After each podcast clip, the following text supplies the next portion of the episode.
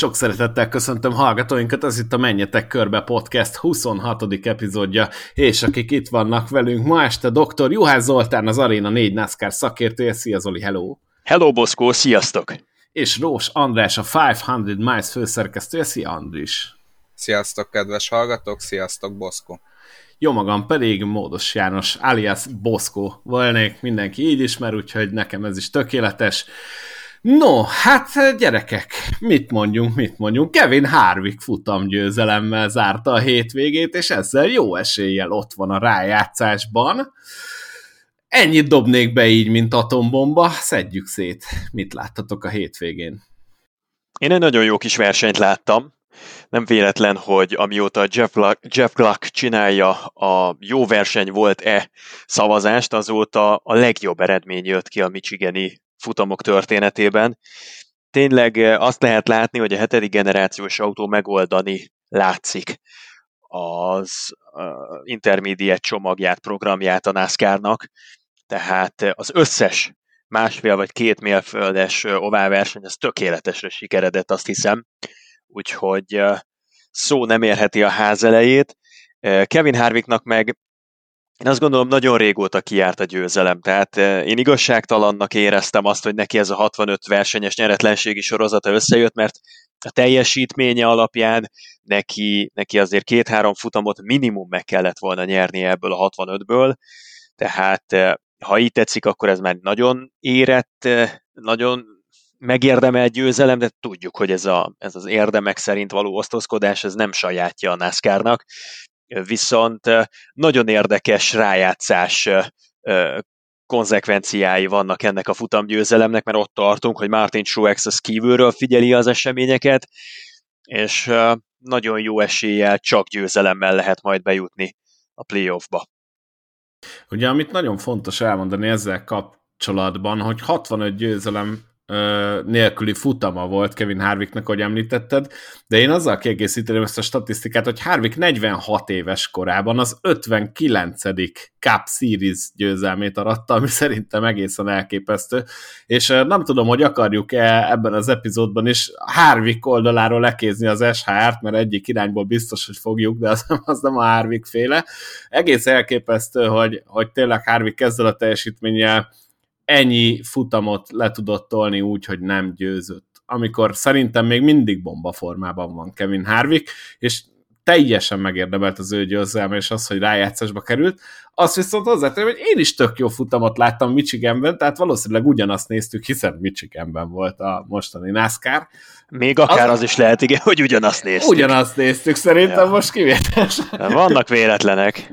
igen, és uh, egészen, egészen fantasztikus. Annyival egészíteném ki a gondolatmenetet, hogy ezek az új generációs autók pont ott váltak be, ahova nem igazán várták, hogy ez jó lesz. Tehát ugye az volt a, a hogy mondjam, a nagy hype az autó körül, hogy hát ez most már nagyon-nagyon jó lesz ezeken a road pályákon, meg elképesztően durva lesz sortoválokon, a másfelesek, meg a kétmérföldes, hát ott meg majd lesz valami. Ehhez képest azt látjuk, hogy a másfeles kétmérföldes pályákon elképesztően jó versenyek vannak, sortoválon néha el lehet aludni, és hát a ródok néha egészen borzasztóak, mint például, ami most is volt Indianapolisban. Nem tudom, hogy látjátok ezt a dolgot? Én egy picit visszakanyarodnék még arra a mondatra, hogy a, mi, micsoda győzelem, főleg a Stuart Hásszal Harvicknak. Vártam volna Zolitól egy olyan mondatot, hogy na és milyen lesz ez a csapat, amikor Kájbus is megérkezik? én, én több vasat is a tűzben tartok, tehát az előző hetekben arra azért ügyeltem, hogy annyi hetet és havat összehordjak, hogy ne tudjak rosszul kijönni a Kájbus átigazolásból. Tehát én mondtam a Trackhouse Racinget is, meg azt is mondtam, hogy egyébként eh, látok abban fantáziát, hogy egy évre aláír még a Toyotákhoz, úgyhogy, eh, de igen, igen, igen, szerintem a Stuart House Racing eh, az, az, az pár napra van egy kolosszális bejelentéstől. Fú, na, csak, csak, csak kibújta a szögözsákból azért. E, igen, ebbe egyetértek egyébként, Boszkó, hogy a kérdésedre is válaszoljak. E, e, szerintem még ők is, illetve hát ugye a NASCAR is e, picit e, keresgél, meg, e, meg gondolkozik azon, hogy hogy is lehet ez, hogy gyakorlatilag amire tervezték az autót, azon annyira nem jó, amire meg igazából hogy picit féltek, hogy még fejleszteni kell majd, ott pedig gyakorlatilag annyira annyira jól megy és jól halad az autónak a bemutatkozása, hogy igazából szerintem jelen pillanatban nagyon hozzá se kell nyúlni. Um, és szerintem én azt is észrevettem, hogy, hogy a veteránok is egyre jobban kezdik megtanulni ezt az autót, tehát azért ugye az amerikainak van egy ilyen mondása, hogy the cream rises to the top, és Harvick esetében is ezt láttuk, hogy hogy azért csak, csak amikor arra került a sor, hogy meg kellett mutatni, egy kulcs teljesítményt kellett összehozni, mert csak akkor tudott bejutni a playoffba, ő egy, egy igazi hárvikos győzelmet aratott, sehol nem volt szinte a verseny, hát nyilván top 10-ben, meg top 5-ben volt, de akkor került az érre, amikor kellett, és utána pedig olyan dominánsan nyerte meg a versenyt, ahogy Kervi Hárviktor már többször is láttuk a karrierje során. Igen, itt érdemes megjegyezni, hogy Harvicknak a, hát ilyen gúnyosan a beceneve a Where did he come from, tehát az honnan érkezett. honnan érkezett meg most ő felsége. És hát ezt bemutatta most is. Nekem az volt a legszebb, hogy Kyle Larson lőtte ki olyan szinten Harvickot az egyik újra, sőt, tehát konkrétan az utolsó újra rajta, hogy én ezt nem akartam elhinni. Tehát konkrétan olyan lökést adott Harvicknak, mint hogyha nem is tudom, a saját csapattársa harcolna az életért, az valami egészen elképesztő. Akkor most uh, Larsonnak is kell a, majd egy szerződést ajánlani a Fordnak? Ő is megy az SHR-be. Ugye itt uh, Baba Valasznak a nyilatkozatára utalok vissza, aki hát uh, nem volt boldog attól, ahogy Logano versenyzett vele, és uh, és azt mondta a verseny után nyilatkozatába, hogy na majd biztos Logano, remélem, hogy Logano ezért kap majd egy jó kis zsíros Fordos szerződést, pedig Logano csak simán versenyzett vele. Hát ez volt a baj. Hát ez a NASCAR Cup Series, hogy nem versenyezni jönnek az emberek. Egyébként számomra egészen elképesztő, amiket a Boba Valasz uh, tud nyilatkozni, meg hogy mindig nem tudom, nekem kicsit olyan, mint hogyha így bántva érzi magát, hogy nem nyert futamot, és, és úgy csinál, mint hogyha, mint hogyha az egész mezőny azon lenne, hogy ő ne nyerjen futamot. És igazából nem erről van szó, az egész mezőny azon van, hogy ők nyerjenek futamot, Igen. mindenki a saját versenyért megy, és a, olyan nekem, mint hogyha Buba ezzel meg lenne sértődve, hogy hát miért nem őt segíti mindenki. Igen, ebben a nyilatkozatban nekem az fájt egy kicsit, hogy tényleg úgy kezdte el az egészet, hogy hogy miattam nem nyertünk, én vagyok a hibás, és természetesen jött a de. De Joey Logano betartott nekem, és azért nem nyertem. Nekem ez a Baba Valasz interjú, ez olyan volt, mintha egy pár évvel ezelőtti Kálbus nyilatkozatot hallgatnánk akár, akár melyik verseny végéről, ahol nem ő nyert. Tehát ott volt az a megszokott toposz, hogy mindenki más tehet róla, csak ő nem, és ugye nyilván végtelenül csalódott, és kudarcként fog fel minden egyes eredményt, ami nem győzelem. Viszont Kyle Busch kapcsán azért nagyon sokan azzal mentették fel akkoriban is, meg hát nem véletlen, azért van egy nagyon meghatározó, markáns rajongói tábor a Kyle Busch-nak, és ők azért szeretik Kyle Busch-t, mert tényleg azt lehet rajta látni, mint ami mondjuk Harvickra is jellemző, hogy csak és kizárólag a győzelem elfogadható számukra. Most kérdezem én tőletek, hogy az miért nem jó, hogyha Baba Valaszban is van egy ilyen kérlelhetetlen győzni akarás, amikor eljut arra a szintre, hogy ezzel az autóval, ezzel a technikával egy második hely, az már neki kudarc, és, és, és sikertelenségnek fogja fel. Pedig hozzáteszem, hogy élete egyik legjobb napját zárta Baba Valasz, és hetek óta ihletett formában versenyez, úgyhogy ha ezen a szinten valahogyan tudná tartósítani magát, akkor, akkor tényleg a sima, hogy, hogy jövőre minimum a rájátszásba jut. Inkább az a kérdés, hogy, hogy ezzel a produktummal egy 23-11-es Toyota hány kör tud menni a rájátszásba. Mert tényleg, tényleg erre a szintre tudna felemelkedni, ha ezt stabilizálná. Kérdezem tőletek, hogy miért baj az, ha, ha Baba Valasz már érzi magát annyira komfortosnak, meg annyira ütőképesnek, hogy, hogy ráfoghatja, hogy ez egy kudarc számára, amikor csak második. Nekem nem azzal van a bajom, hogy ezt kudarcnak érzi. Érezze mindenki, aki bajnok aspiráns szeretne lenni, a második helyet kudarcnak, meg főleg aki ilyen csapatban van, de, de nekem igazából az a, az a meglátásom, és azt akkor vissza is kérdezek, hogy ti nem úgy látjátok, hogy azóta teljesít megint jobban valasz? Amióta gyakorlatilag ő az első számú versenyző a csapatban?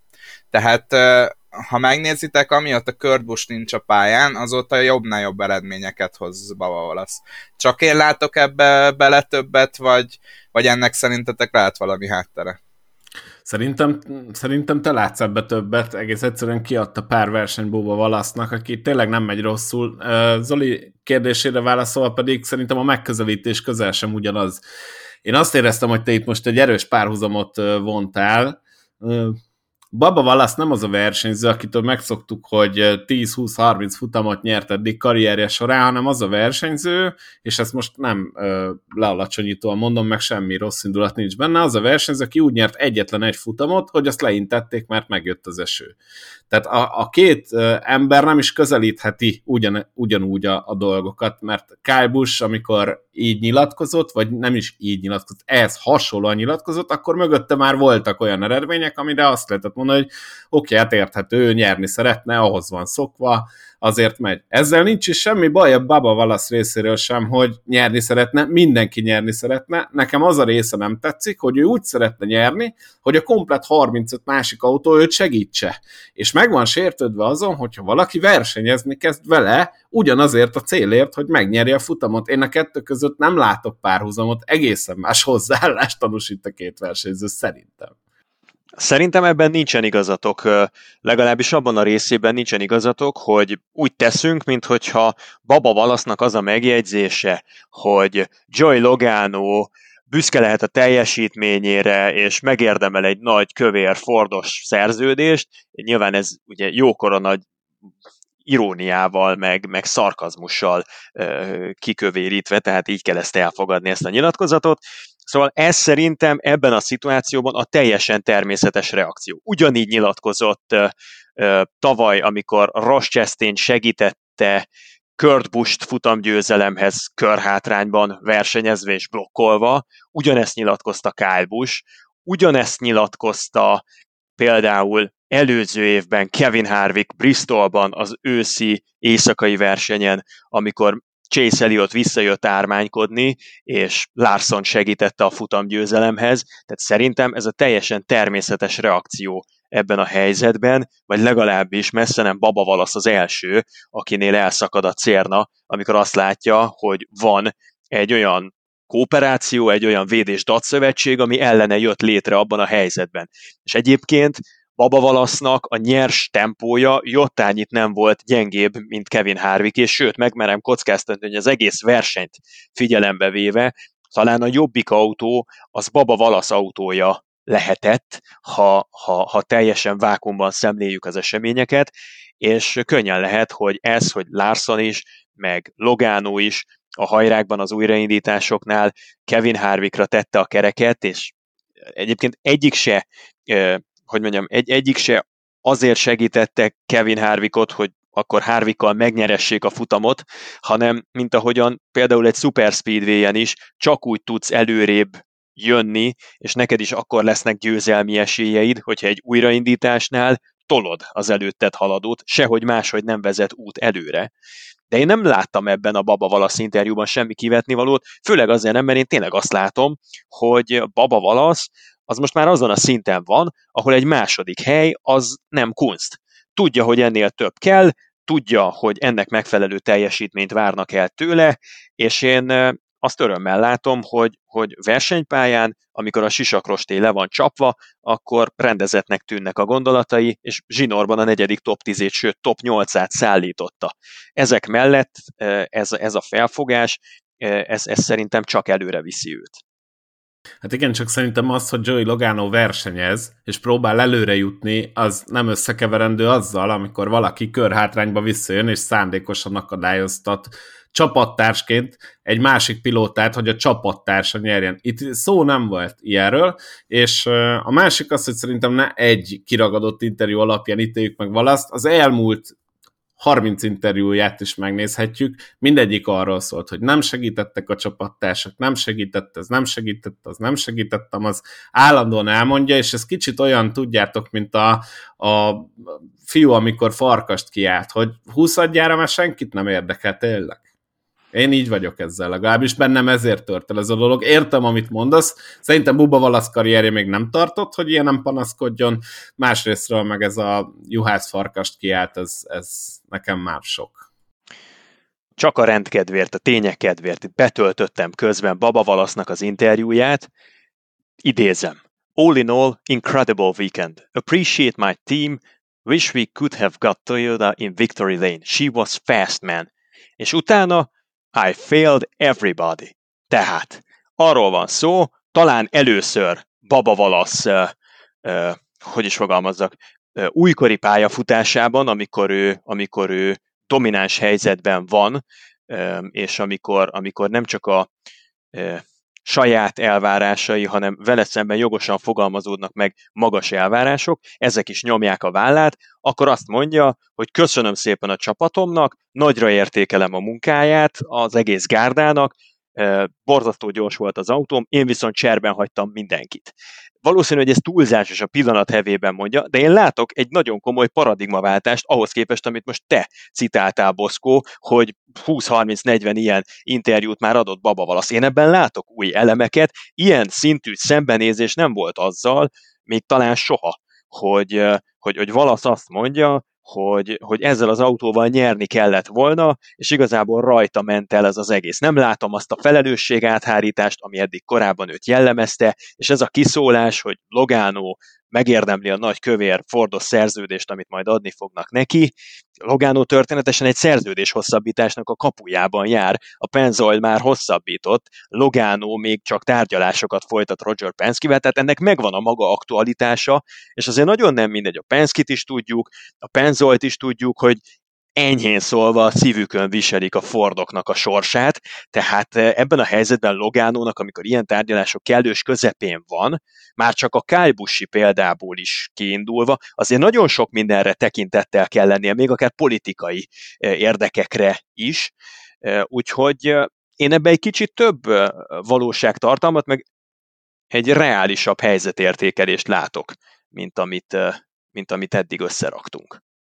Hát az eddig interjúinál mindenképpen jobb, de szerintem itt Logánot így kiemelni, hogy miatta nyert Harvick, szó szerint ezt mondta Buba Valasz, hát azért na, mindegy, erős túlzásnak érzem, mindig van egy olyan ember, egy olyan pont, ahol rá tud mutatni valasz, hogy na, őt segítette ez, engem meg megint senki. Nekem ez, ez a kicsengése ennek a mondatnak, és ezt már ötvenszer hallottuk, úgyhogy jó lenne már egyszer nyerni, és akkor azt mondani, hogy na, ez az király volt minden.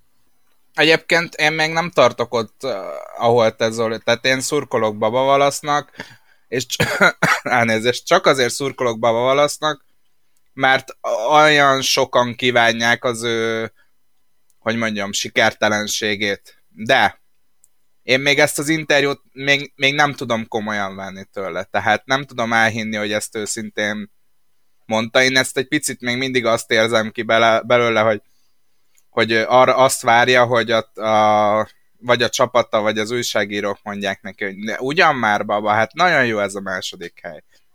Ja, jó, akkor jó.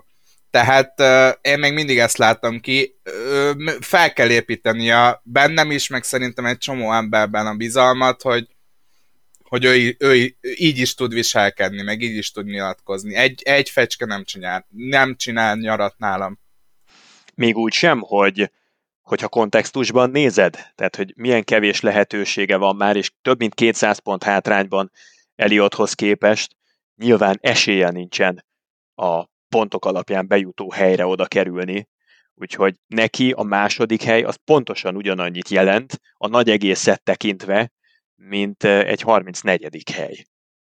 Akkor én most visszakérdezek, hogy minek kellett volna itt történnie, hogy Baba Valasz futamot nyerje? Minek kellett volna másként történnie? Ő maga is elmondta, hogy minek kellett volna másképp történnie. A felső ívet kellett volna választani az újraindításnál, neki kellett volna tolni a Kevin Harvickot, és akkor ő kerülhetett volna abba a helyzetbe, mint amiben Kyle Larson került, és akkor nem veszített volna olyan sok időt Baba Valasz azzal, hogy Kyle larson valahogyan megelőzze. Ha ez így lett volna, akkor kiautózhatta volna azt a Kevin Harvickkal szembeni nagyon marginális kis előnyét, ami szerintem megvolt a 23-asnak a négyeshez képest.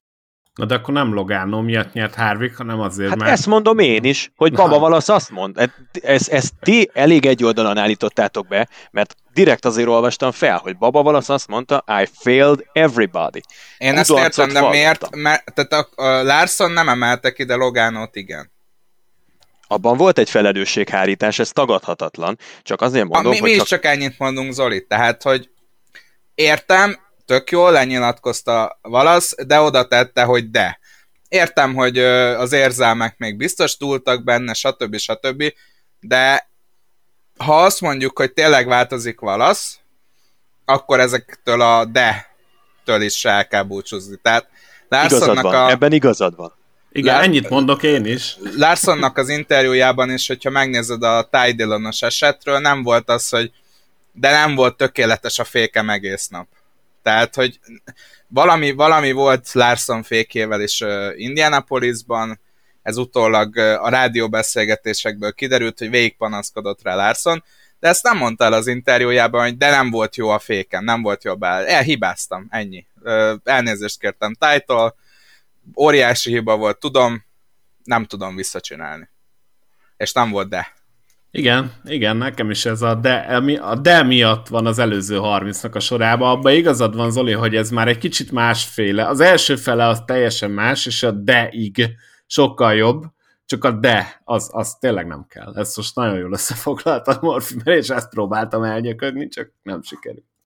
Igen, így, így szerintem azt gondolom, hogy így rendbe tettük a dolgot, csak azért nem akartam szó nélkül hagyni, hogy nem maradjon már ennyire a csúszka az egyik végén, mert szerintem ebből már lehet látni azt a győztes alkatot, amivé Baba Valasz, hogyha ha, ha nem téveszti szem elől az ő irányát, akkor eljuthat. Még nincs ott. Igen, Valasznak egy dolog kell szerintem, hogy nem másokkal foglalkozzon. És ne csak az interjúban maradjon el a de rész, hanem a versenypályán is maradjon el a de rész, mert én el tudom képzelni, hogy ő már ott helyben felcseszi az agyát azon, hogy ő neki most versenyezni kell Logánóval, és ezen is elmehet a futam, a fejben nem vagy ott. És annyira érzem az ő összes intuíciójából, a beszédéből, még a rádiózásaiból is lehet mindig mással van elfoglalva, sose azzal van elfoglalva, hogy neki mit kéne csinálni. És most lehet, hogy rájött, és ebben lehet, hogy igazad van, hogy most már ebben az interjúban felcsillan a remény, de és akkor ezen az úton kell tovább menni. És, és azt nézni, hogy és ez tényleg odáig tartson, hogy a felső évet kellett volna választanom, nekem kellett volna megtolnom Harvickot legközelebb, megcsinálom. És nincs de, meg nincs Larson, meg nincs Logano, meg nincs a 22 is miért akar előzni. Egy nonsens dolgok. Na mindegy de abban igazad van, lehet, hogy egy picit elvetettük a súlykot az elején, vagy túlságosan egyoldalúan kommunikáltunk, de szerintem most akkor kijöttünk középre, és... Megvan a balansz. Szerintem megvan a balansz. Elmondta. Jó. Igen, de majd a hallgatóság elbírálja, tehát jöhetnek a vérmes babavalasz rajongók, akik szerint nem védtük meg eléggé, meg nyilván jöhetnek azok, akik ugye azt kiabálják hétről hétre, hogy a NASCAR tisztáltalan eszközökkel és minden áron babavalaszt próbálja a győzelemre segíteni, hozzájuk intéznék egy költői kérdést, bizonyára látták a Michigani versenynek a végjátékát, és bizonyára látták, hogy amikor Kevin Harvick már utcahosszal vezetett, akkor minden további nélkül be lehetett volna lengetni egy sárga zászlót a hajrában, csak azért, hogy generáljon a NASCAR még egy újraindítást. Senkinek szerintem a szemöldöke nem csúszott volna föl, hogyha jött volna a sárga zászló, mert lett volna rá indok. Azt hiszem, hogy talán Suárez került bajba. És ennek ellenére a NASCAR úgy döntött, hogy kitartott a zöld zászló mellett, nem csináltak egy ilyen gimiki újraindítást, óriási kreditet adnék a NASCAR-nak emiatt, és egy teljesen reális, tiszta befutó, egy, egy, egy sima Kevin Harvick győzelem, amit végigengedtek, úgyhogy azok, akik, akik mindig azért kritizálják Baba Valaszt, meg a NASCAR-t, mert ugye minden áron Baba Valaszt akarja valaki oda segíteni, akkor szerintem revidiálhatják az álláspontjukat előző vasárnap óta.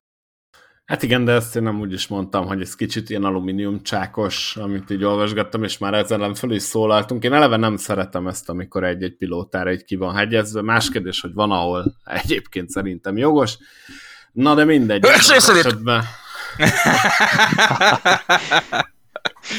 az ellen is felszólaltam, már eljöttek semmi szüksége arra, hogy ő tolja a NASCAR, ő megvan, köszöni szépen, víg a rájátszás résztvevő, és valószínűleg megnyeri az alapszakaszt is.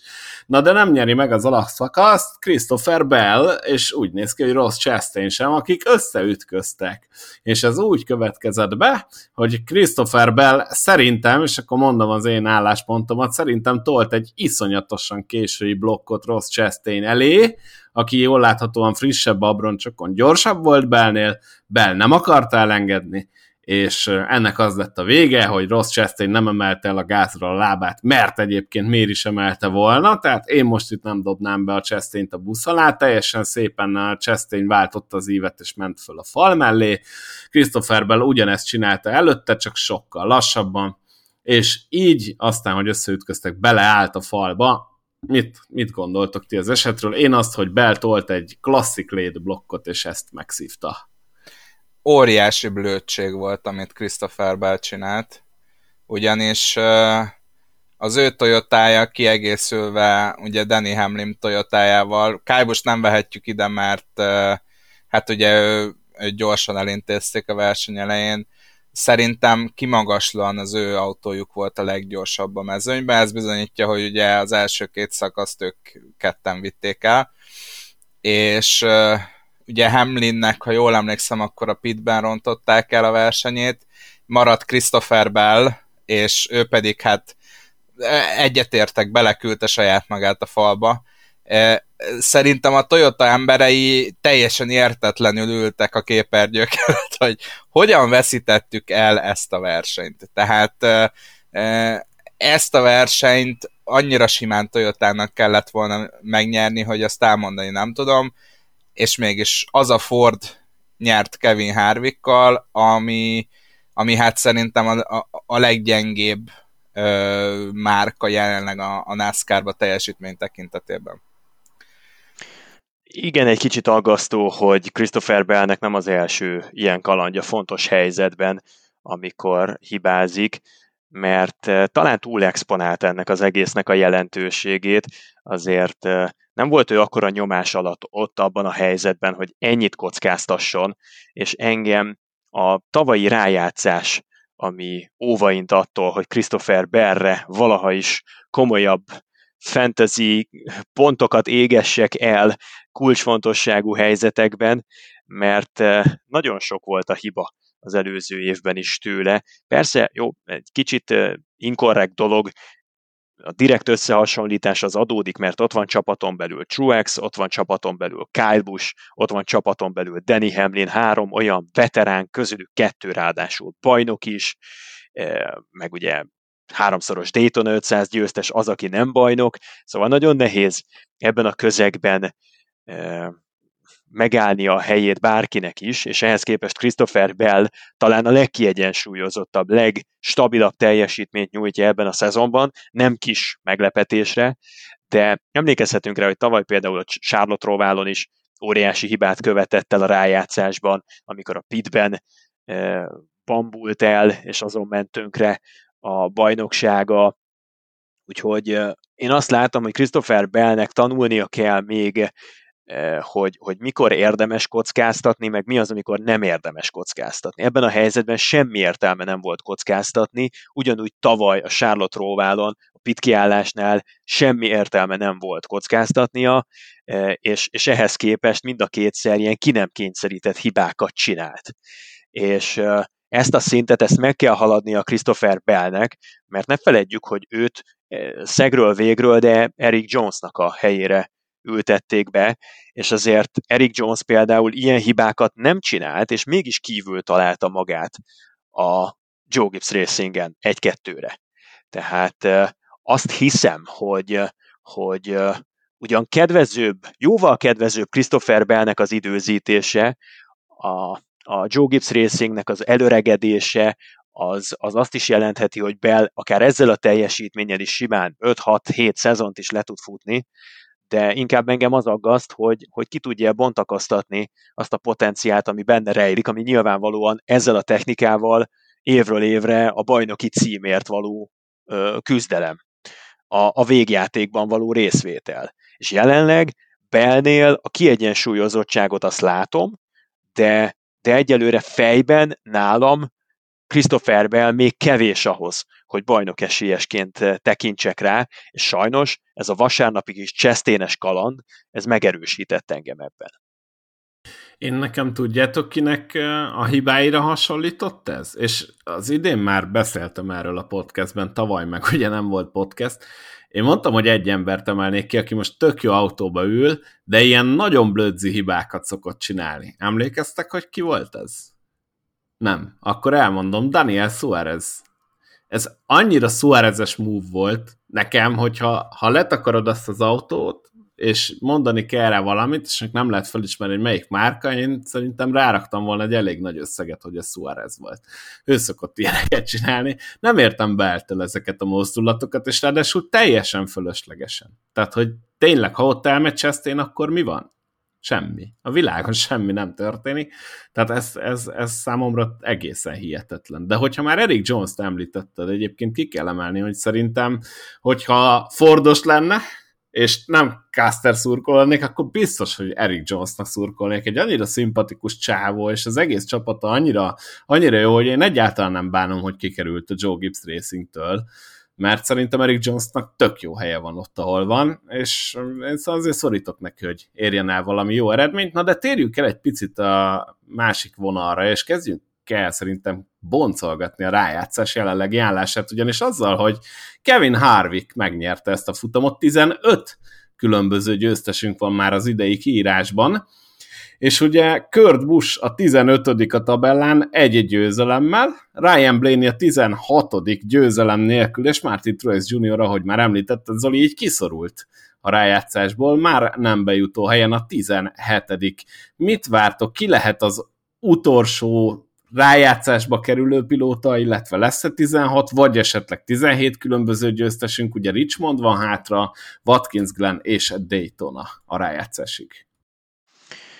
Nem egyszerű a helyzet, mert Richmond az szerintem a Toyotáknak a dominanciáját hozhatja, és hogyha ugyanúgy nem szúrják magukat érzékeny testrészen a Toyoták Richmondban, mint ahogyan tették most Michiganben, akkor azért egy futamgyőzelem ott nagyon kinéz, és a Toyoták közül Martin Truex is, és Baba Valasz is, sőt, most már azt hiszem, hogy akár Kurt Busch, akár Ty Gibbs vezeti a 45-öst, akár ők is odaérhetnek, Úgyhogy elég nagy a merítés. Richmond és, és a Toyota az nekem úgy egybecseng, viszont akkor ott Ryan Blaney elkezdheti rágni a körmeit, mert egy újabb futamgyőztes az immáron Blaney-t fogja kiütni a rájátszás mezőnyéből, valamint ott van az utolsó futam az alapszakaszban, a Daytonai Super Speedway.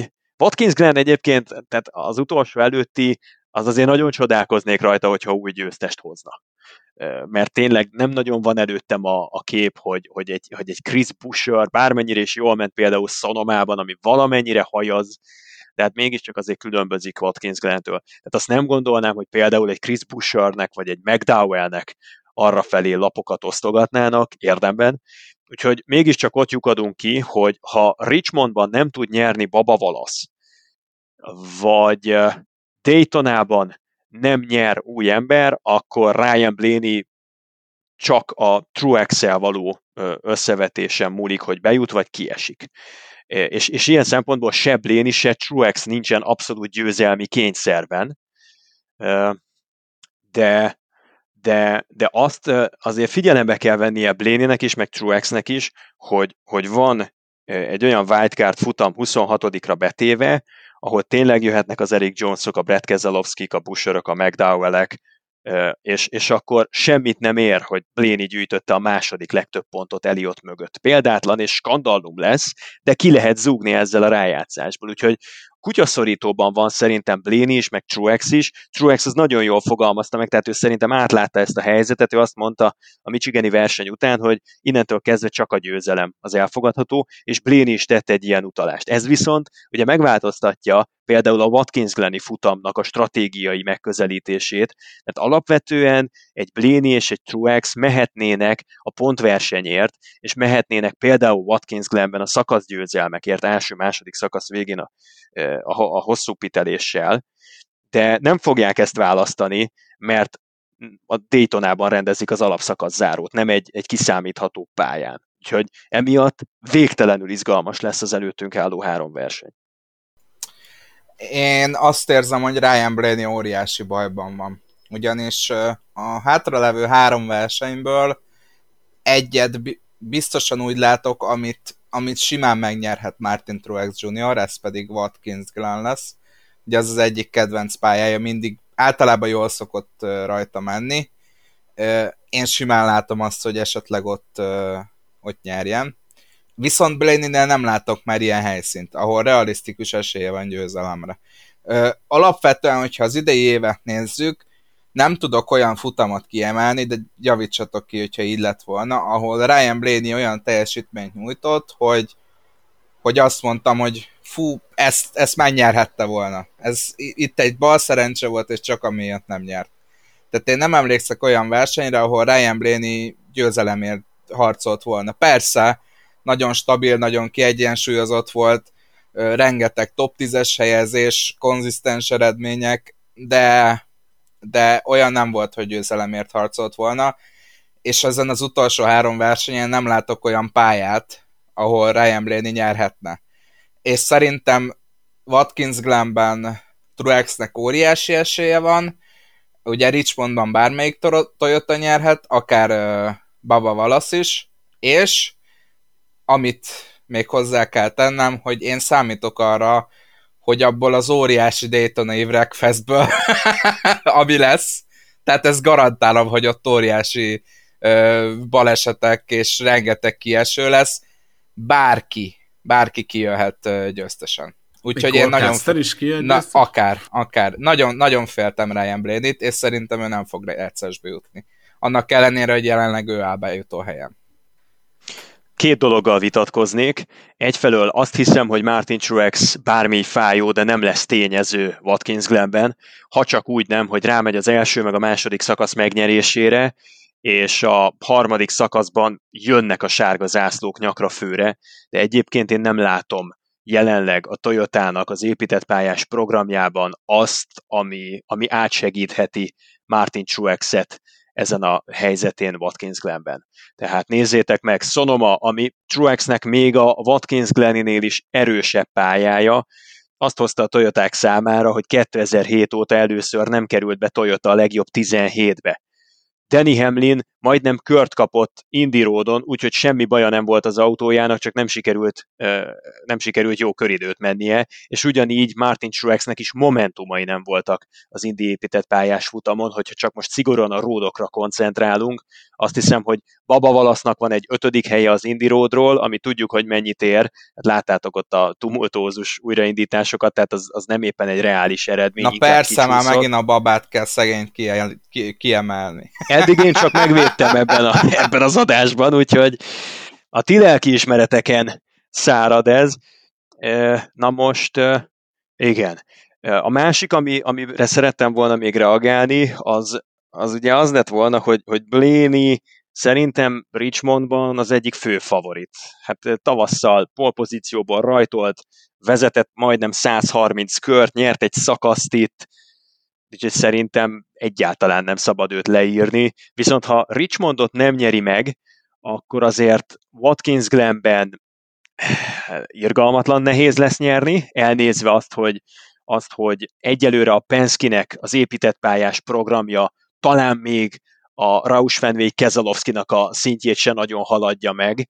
Szindrik az egyetlen közülük, aki, aki úgy üzembiztosan tudja szállítani a jó eredményeket az épített pályákról, de se Logano, se Bléni nincsen, annak ellenére, hogy kiváló road versenyzők, de nincsenek azon a szinten, ami a futamgyőzelemért csatázhatna az épített pályákon, azt viszont ne felejtsétek el, hogy amíg Martin Truex kimerem jelenteni egy nagyon pehes és közepesnél jottányit sem jobb Super Speedway versenyző, a Dick Blaney az abszolút elitbe tartozik a nagypályákon, így Daytonában tízszer akkor esélyt adok egy Bléni futamgyőzelemnek, mint egy Martin Truex futamgyőzelemnek. Tehát, hogyha feltétlen kenyértörésre kerül a sor, és csak a győzelem elfogadható számukra, akkor azért kettejük összevetésében inkább Blénit mondanám, de sokkal inkább, mint Truexet.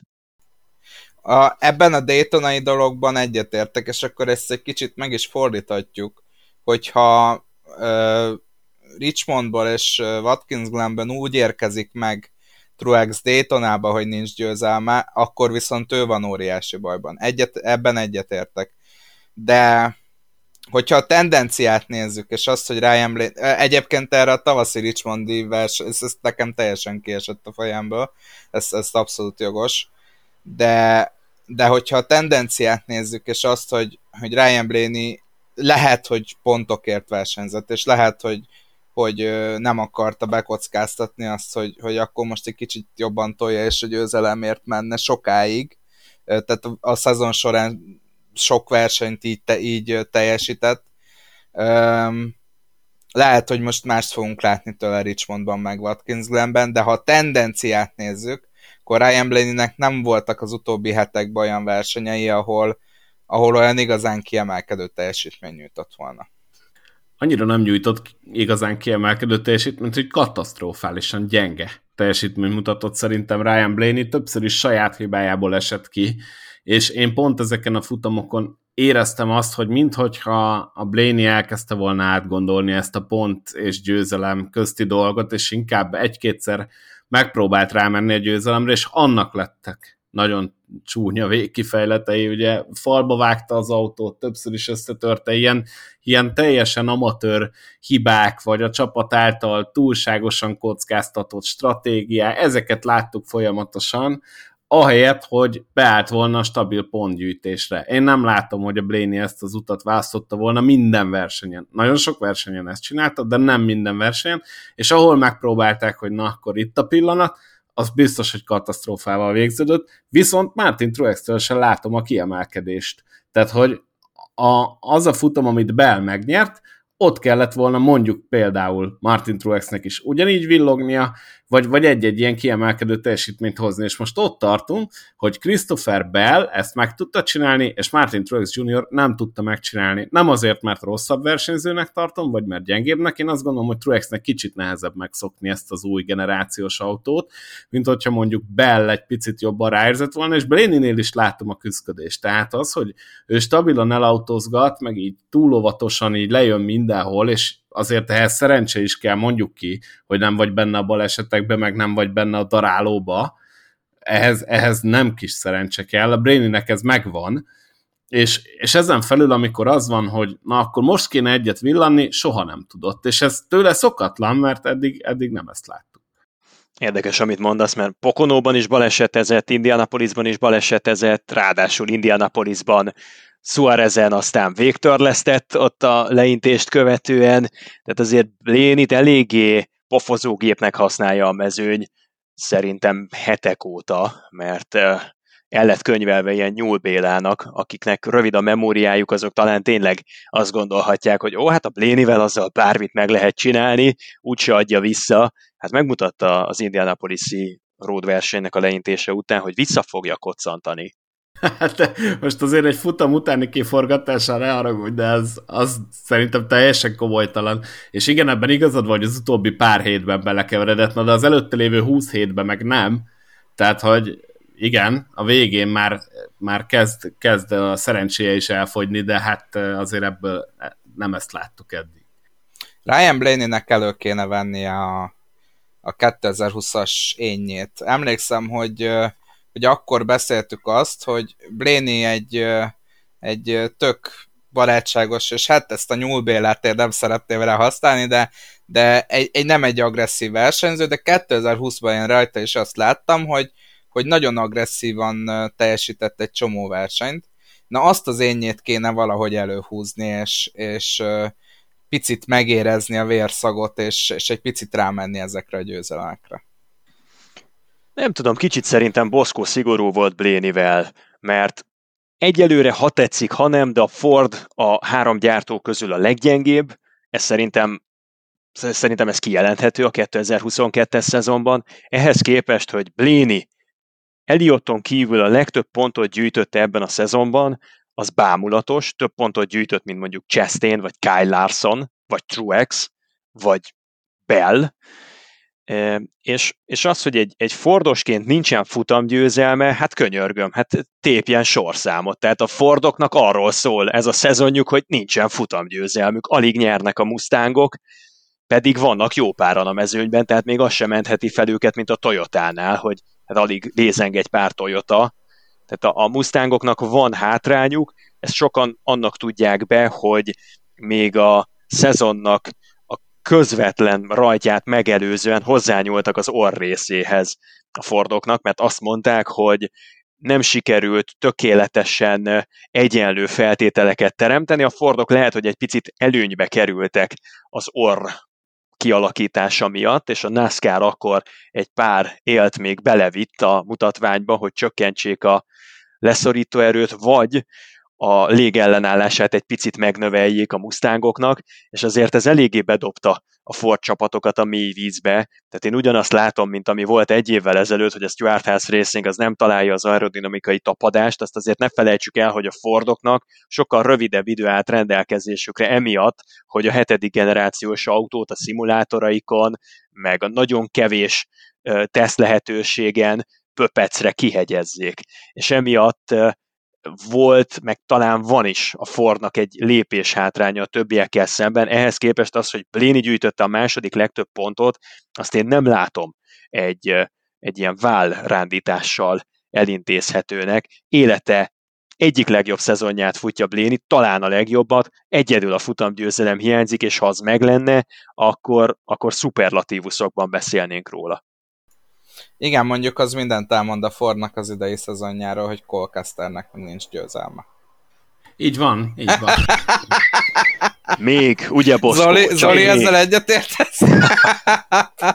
hát, uh... Igen, mert a Blade-it megvédjük, a Caster nem. Hát nem, okay, hát mert a... nem jó a Ford, nem, ez, nyilván vicceltem, tehát erre nehogy komolyan reagáljunk, nyilván vicceltem. Jó. Igen, a Blaney teljesítményét nem nullára értékeltem, félreértesz, de, de tényleg ez a nyámnyila, megbújok a mezőgyben, és azért ehhez kell szerencse, hogy ennyi futamot lehozzá baleset nélkül. Ez is benne van a Blaney-nek a pontszámában, míg mondjuk egy rossz Chastain meg úgy köröz a pályán, mint egy állat.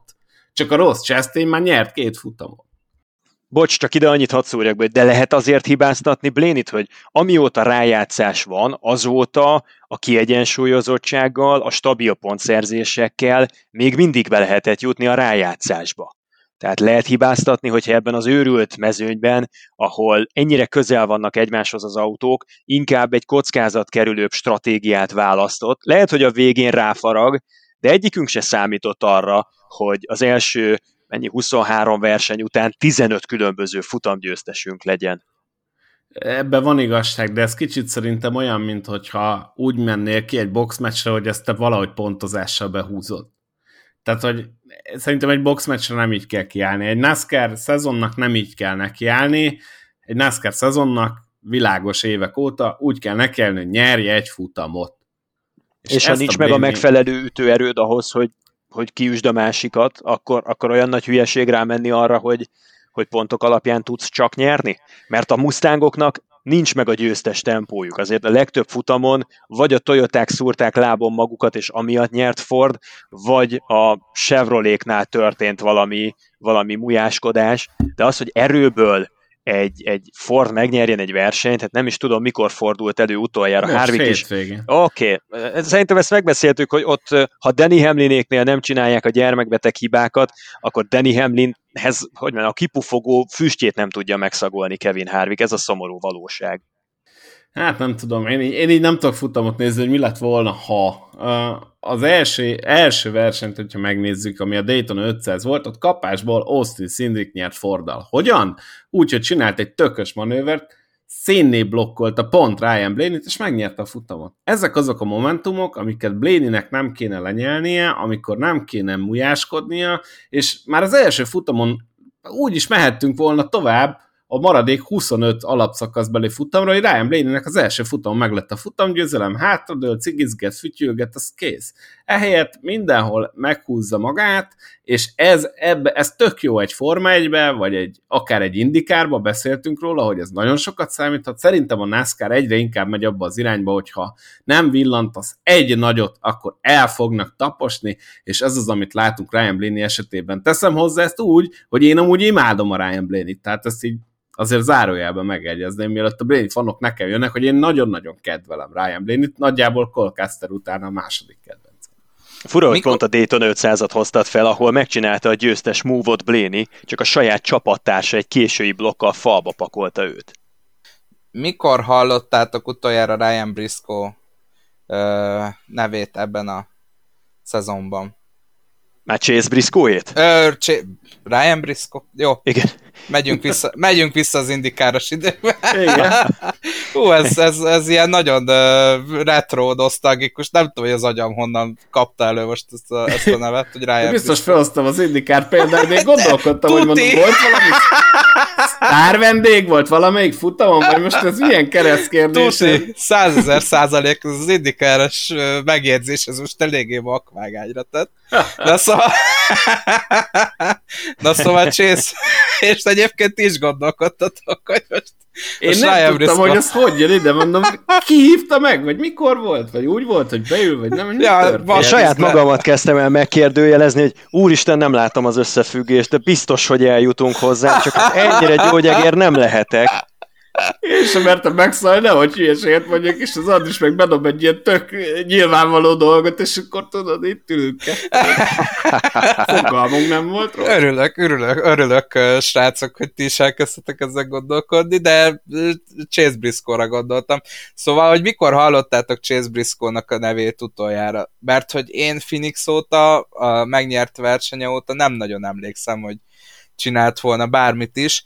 Mégis, hogyha belegondoltok, gyakorlatilag simán ben van a, a playoffban. Tehát a Bristoli az... Dirt futamon hallottam utoljára igen, hát, igen, ja, ott mindenképp. Igen. Ja, hát igen, meg, meg ugye a Coke, Coke 600 amikor, igen. amikor szintén megcsinálta ugye azt a manővert, de, de látod, tehát nem azt mondom, hogy ez a jó, amit Briscoe csinál, de de ő, ő benne van meg az, az a mentalitás, ebben egyetértek Boszkóval, ami, ami a jelenlegi NASCAR-ba kell. Tehát ö, ö, egy picit maradjon Blaney Ben Blaney, de egy picit vegyen át Chase Briscoe mentalitásából is. Igen, valahogy egy ilyen instant kálbus, régi, régi kálbust valahogy szívjon magába, mert én egyébként szurkolok neki is tényleg, és megérdemelni, hogy tovább menjen, tehát itt nem azon vitatkozunk, hogy nem érdemelni meg, hanem azt beszéljük, hogy ilyen teljesítmény mellett is lehet, hogy nem fog bejutni. És viszont akkor nem lehet azt mondani, hogy igazságtalan ez a rendszer, mert, mert nem. Csak Bléni nem azt csinálta, amiről ez a rendszer szól.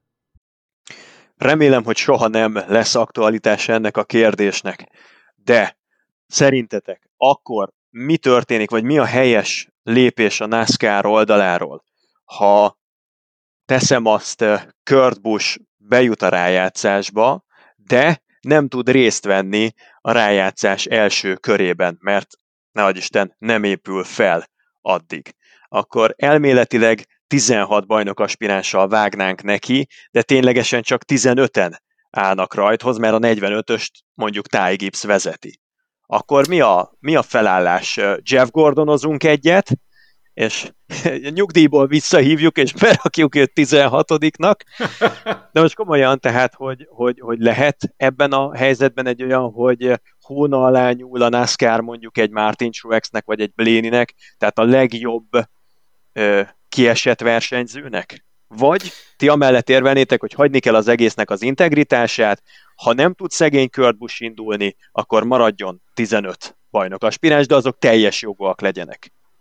Szerintem itt, uh, itt egy picit felelősséget raknék Kurt és az ő orvosi csapatára is. Én a NASCAR helyében, hát lehet, hogy Dayton előtt, de legkésőbb Daytona után, még mielőtt hivatalosan ugye megtörténne az a fotózás, meg a média nap a, a Chase-be jut. Chase? Na jó, vagy most már tényleg visszamegyünk a retro.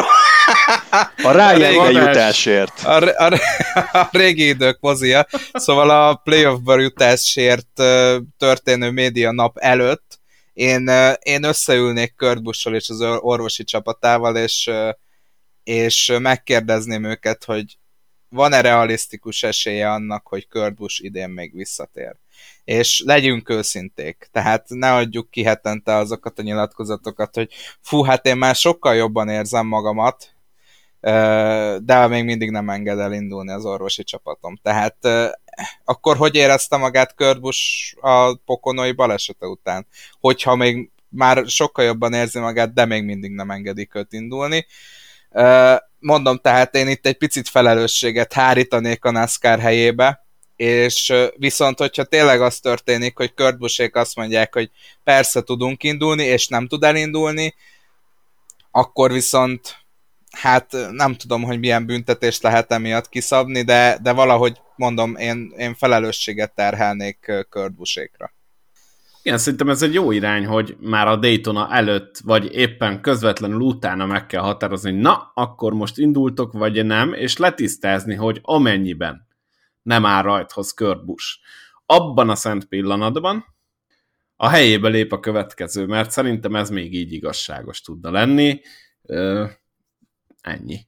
De még lehet, Szerintem hogy azt nem. Is, nem? De, szerintem, szerintem még lehet azt is megcsinálnám egyébként, bocs, csak, és akkor erre is tudsz reagálni, hogy, hogy már Daytona előtt meghúznám ezt, és ha Daytonában nem tud autóba ülni Kurt Busch, akkor már kitenném a rájátszásból. Fájó szívvel, de, de ez van. De ti miről beszéltek, srácok? Tehát Kurt Busch kapott egy waiver kapott egy felmentést. Az azt jelenti, hogy akkor is el tud indulni bajnokaspiránsként a rájátszás futamokon, ha nem teljesíti azt a kritériumot, hogy mindegyik alapszakasz futamon részt vesz. Ezt egészségügyi okokból megkapta Kyle Busch a bajnoki szezonjában például, de lehetne tényleg sorolni hosszasan, és megkapta most Kurt Busch is. Ezek után ezt a waiver elvenni tőle, és azt mondani neki, hogy ha nem tudsz már 10 nappal, vagy 12 nappal a 27. verseny előtt nyilatkozni arról, hogy te majd 10 vagy 12 nap múlva készen állsz a versenyzésre, és ott átmész az orvosi ellenőrzésen, vagy sem, akkor téged megfosztunk ettől a lehetőségtől. Tehát ez, ez, ez micsoda dolog? Hát honnan tudjam én, hogy hogy fogok 12 nap múlva lenni? Azért én nem vagyok egy agysebész, de, de, de tényleg hát a, hogy mondjam, az agyunkkal, agysérülésekkel kapcsolatos kutatások, azok eléggé gyerekcipőben járnak, főleg az ilyen nagy becsapódással járó agyrázkódásos baleseteknek az utóélete, hiába dolgoznak a világ legjobb orvosai körbuson, azért annyira különbözőek a emberi agyak egymástól, hogy még a Dale Junior orvosai, akik kezelik Körbust, ők se tudnak egy egységes sablonra így ráhúzni. Tehát ez, ez nem ilyen, hogy, hogy, hogy, hogy mindent ilyen standardekben látunk. Lehet eh, akár egy nagyon gyors állapotjavulás, meg lehet egy, egy nagyon hosszú felépülés is ebből. Nem értek hozzá, csak szerintem az egy kicsit nagy elvárás, hogy csak azért, mert nekünk ilyen a formátumunk, azt a waiver amit megadtunk neki, azt utóbb egy feltételhez kössük, aminek ráadásul semmi köze nincsen a 27. versenyhez, hanem azelőtt 10-12 nappal, csak hogy, hogy, hogy jobban kommunikálható legyen, ha feltöltjük körbuson kívül valaki mással a mezőny 16 főre, az egy jobban megindokolható, jobban eladható sztori legyen. Ez szerintem egy kicsit embertelen, amit, amit felvázoltunk, nem? Ö, valamilyen szinten egyetértek, és tényleg nem, abban egyetértek, hogy ne, tehát, hogyha ez megtörténik, akkor szerintem egy csomó versenyző azt fogja csinálni, hogy eltitkolja esetleg a, a tüneteit, vagy nem szól, hogy, hogy tünetei vannak, és ez tényleg nem egy követendő példa. De amikor ennyire, ö, hogy mondjam, amikor ennyire kiélezett a küzdelem, és tényleg az van, hogy, hogy nem csak 16 versenyzőnek, hanem 20-21 versenyzőnek van jogos érdeme arra, hogy bejusson a rájátszásba, és valak, van egy olyan emberünk, aki valószínűleg el se tud indulni a rájátszás egyik futamán sem, azt nem érzett egy picit igazságtalannak? Tehát értem, hogy Körbus kiharcolta a, azt, hogy bejusson azzal a győzelemmel, de hogyha nem lenne győzelme, akkor most arról beszélnénk, hogy hát Isten igazából, hogyha de pontok alapján kéne bejutni, akkor esélye nem lenne. Tehát uh, itt én abban reménykedem, és elnézést a Körbus rajongóktól, hogy ezt mondom, hogy erre ennek nem lesz relevanciája két ok miatt sem, ugyanis egyrészt vissza fog térni Kurt Busch, reméljük, hogy már most Richmondban, másrészt meglegyen az a 16 győztesünk, és akkor illetve hát 17 győztesünk, és akkor Kurt Busch a pontok alapján nem fog bejutni, és akkor hogyha nem tud elindulni, akkor, akkor nem is kell föltenni ezt a kérdést. Igen, természetesen az a legfontosabb, hogy Kurt Busch egészséges legyen, és lehetőség szerint mi hamarabb visszatérjen, és abban nagyon igazad van, hogy nem szabad olyan gyakorlatot életre hívni, ami érdekelté teszi a versenyzőket abban, hogy az agyrázkódásukat, egyéb nyavajájukat eltitkolják, mert nagyon sok olyan NASCAR legenda szólalt meg az utóbbi időkben, akik azért emlékeztek arra, hogy voltak olyan versenyzőtársak, akik szombaton összetörték magukat a szabad edzésen, és vasárnap úgy ültek autóba, hogy még hetekkel később sem emlékeztek rá, hogy milyen versenyen vettek részt, vagy egyáltalán melyik államban jártak. Úgyhogy ez egy valós probléma, szerintem transzparens módon kellene megközelíteni a NASCAR-nak a kérdést. Én azt mondom, hogy ha most esetleg születne egy olyan szabály, ha eddig nincs is a szabálykönyvben ilyen szabály, hogy, hogy, hogy a NASCAR előre bejelenteni, most a Kurt Busch személyétől függetlenül egy általános jelleggel hoznának egy olyan szabályt, hogy abban az esetben, ha van egy olyan versenyző, aki kiharcolta a részvétel jogát a rájátszásban bajnok aspiránsként, de ő nem tud, egészségügyi okokból nem tud rajthoz állni a 27. versenyen, a rájátszás első futamán, akkor ez vagy az történik. Akkor megkapja a lehetőséget a 17. helyezettje az alapszakasznak, vagy akkor csak 15-en fognak küzdeni a bajnoki címért, bízva abban, hogy majd az alapszakasz második vagy harmadik hétvégéjén a sérült versenyző vissza tud ülni, és akkor egy futamgyőzelemmel még át tud ugrani a rájátszásnak a második körébe. Ezt a NASCAR-nak szerintem jó lenne a transzparenciát meg az integritás szem előtt tartva minél hamarabb bejelenteni, tiszta vizet öntve a pohárba, hogy mi lesz. Mert akkor így teljesen egyértelmű helyzetet teremtenének, és nem ilyen személyhez tapadó lenne, hogy most egy Bléni versus Kurt Busch dilemmában kelljen állást foglalni, hanem vissza lehetne mutatni arra augusztus legvégén, hogy na tessék, ott volt augusztus 6-án, mi már közzétettük a szabályunkat, amikor még nem volt konkrét név társítható ehhez az egyenlethez.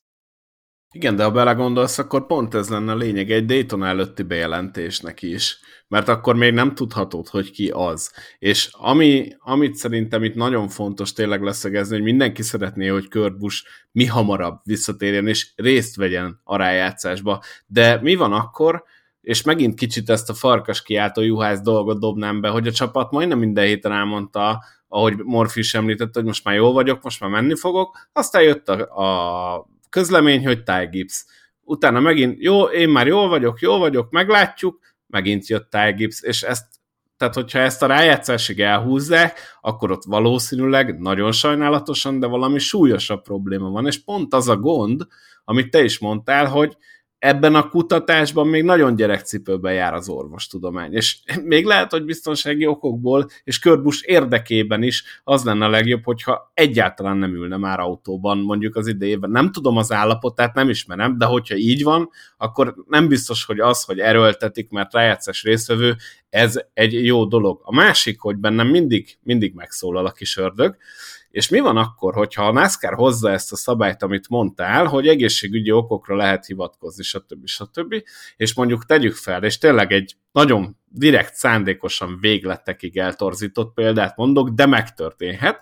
Mondjuk van egy adott kis csapat, amelyik küzd azért, hogy minden versenyen egyáltalán ott legyen, és nyer a versenyzője, mit tudom én, Daytonában, vagy Talladegen, vagy bárhol óriási crash után, és nekik fizikailag és pénzügyileg nem nagyon éri meg az, hogy végig menjenek a szezonon, mert mondjuk éppen kiesett a szponzor, bármit mondok, és elkezdenek ilyen mondva csinált egészségügyi okokra hivatkozni, kihagyni 10 futamot, aztán majd a rájátszásba visszajönni. Tehát, hogy ez meg viszont tartogat egy ilyen kis kaput, ezt a szabályt szerintem nagyon-nagyon át kéne gondolni, nagyon pontosan meg kéne fogalmazni, és le kéne írni, de egyébként látok benne rációt. Ugye ezt akadályozza meg az, hogy top 30-ban kell lenned, de hát ugye a, a, abban igazat adok, hogy 36, átlagosan ilyen 36 indulónk van ö, a versenyeken, tehát ö, simán megtörténhet az, amit, amit te is mondasz, de de hát ugye kvalifikálnod kell minden versenyre, és akkor ugye ez alól ö, ö, kapott kivételt Kurt Busch, de szerintem még a 30-ban ő így is benne lesz. De nem tudom, Zoli, ezt te mondd meg, hogy itt a 30, top 30 alól is kivételt kap a Kurt Nem, Busch? nem. Kurt Busch csak és kizárólag az alól kapott felmentést, hogy mind a 26 alapszakasz versenyen rajthoz álljon. Mert van egy ilyen szabály, hogy csak az kerülhet be a rájátszásba, aki mindegyik versenyen elrajtolt. Tehát ezzel akarják ugye kihúzni a méregfogát annak, hogy olyan versenyzők, mint például Kimi Räikkönen, akik egy versenyre ugranak be, ha azt megnyerik, akkor ne kerülhessenek be a rájátszásba, és szorítsanak ki olyanokat, akik eh, itt voltak minden hétvégén, eh, meg még mondjuk charterrel is rendelkeznek, tehát befizették a maguk franchise-át a NASCAR-nak.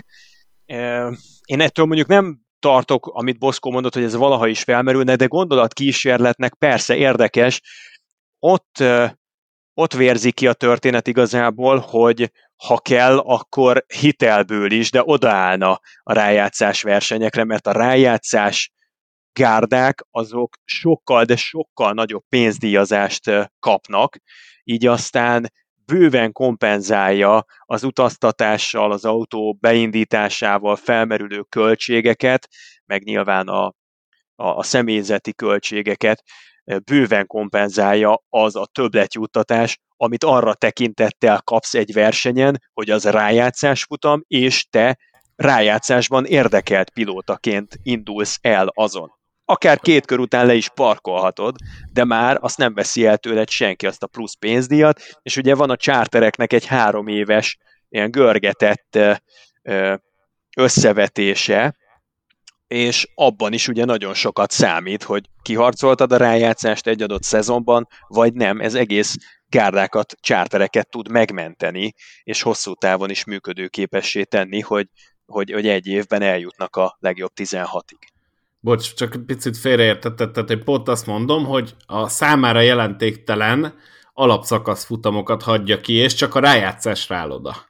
Tehát, hogy pont ez az, hogy mondjuk tudják, hogy Ródon nagyon gyengék, ott úgyse szereznének sok pontot, és akkor mit nem állod a Szonomába, Watkins Glenbe, meg mondjuk Indianapolisba, de rájátszásra elmegy, hát azt meg egészségügyi okokra hivatkozva kihagyja. Most bárki, uh-huh. bocs, csak senkinek ne forduljon meg a fejébe, hogy most arról beszélek, hogy Kurt Busch ezt csinálja, mert szó nincs róla sajnos egyébként, mert akkor az azt jelenteni, hogy jól van, hanem csak azt mondom, hogy egy ilyen szabály, ha lenne, amit felvázoltál, azt nagyon-nagyon pontosan meg kéne fogalmazni, fogalmazni, és nagyon keményen kellene ellenőrizni, mert szerintem lehet, lehetnek benne kiskapuk.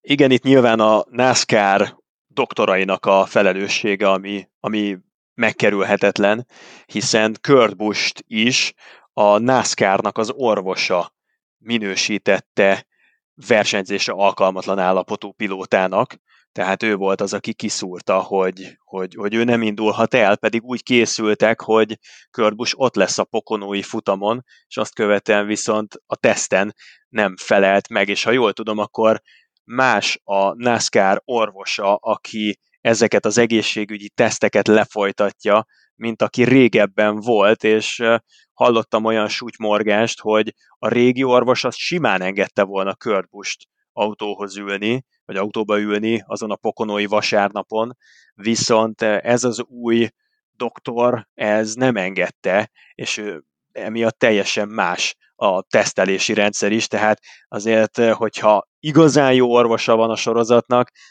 aki, aki rajta tartja a hüvelykújját a versenyzőknek az ütőerén a szó átvitt szoros értelmében is, akkor azért vele ezt nem lehet megcsinálni, hogy egy mondva csinált egészségügyi problémát azt, azt, azt heteken keresztül eljátszon egy adott gárda.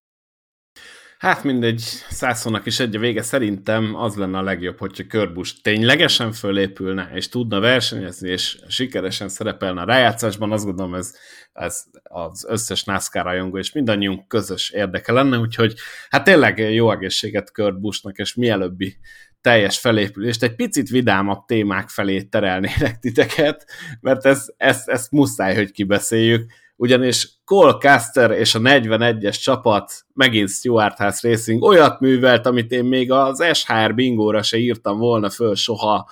Én nem tudom, hogy valaha láttam-e ilyet NASCAR futamon, szerintem nem. Cole Caster az én legjobb információim szerint egy eleve defektes kereket kapott meg újként abban első kerekére, ez úgy történt, amennyire én tudom. De ezt hogy tudod mondani? röhögés nélkül végigmondani? Egyébként le a kalapa a Boszkó, tehát ez, ez a független újságírás, amit most itt hallunk kibontakozni, ez, ez a tökéletes példája. Az önirónia és, és, a, és a saját kedvencünkkel szembeni kritikus hangnem, ebből nagyon sokan tanulhatnának, ezt komolyan mondom neked. Nagyon köszönöm, igyekszem. Ugye én ezzel is árulom el, hogy kinek szurkolok, mert igyekszem objektív maradni és független így is. Szóval az SHR megcsinálta azt, hogy mikor emelte át a kereket a, a betonfalnál, ott valamibe beleakadt ez a kerék, ha jól tudom, akkor egy ilyen szerszámokat tartalmazó kocsiba, amiben teljesen ledullázták a gumit, utána fölrakták Colchester bal első helyére, és itt teljesen természetesen visszaengedték a pályára, aminek ugye az lett a következménye, hogy hát az autó gyakorlatilag kigyulladt, ugyanis hát nyilván defektes keréken annyira ez nem jó, Caster meg sok mindenre számított egy kerékcsere után, de defektre biztosan nem. Úgyhogy hát nyomta neki, végül ugye, és az az érdekesség a dolognak, hogy ugye ez a kerék azonnal fölmondta a szolgáltatót, pedig keletkezett némi hő, és az kigyújtotta az autót, a NASCAR pedig rászólt, hogy hát akkor legyen már olyan kedves, és álljon félre, ehelyett Caster viszont visszavezette az autót a pitbe, én gondolom nyilván, hogy a csapatnak a kérésére.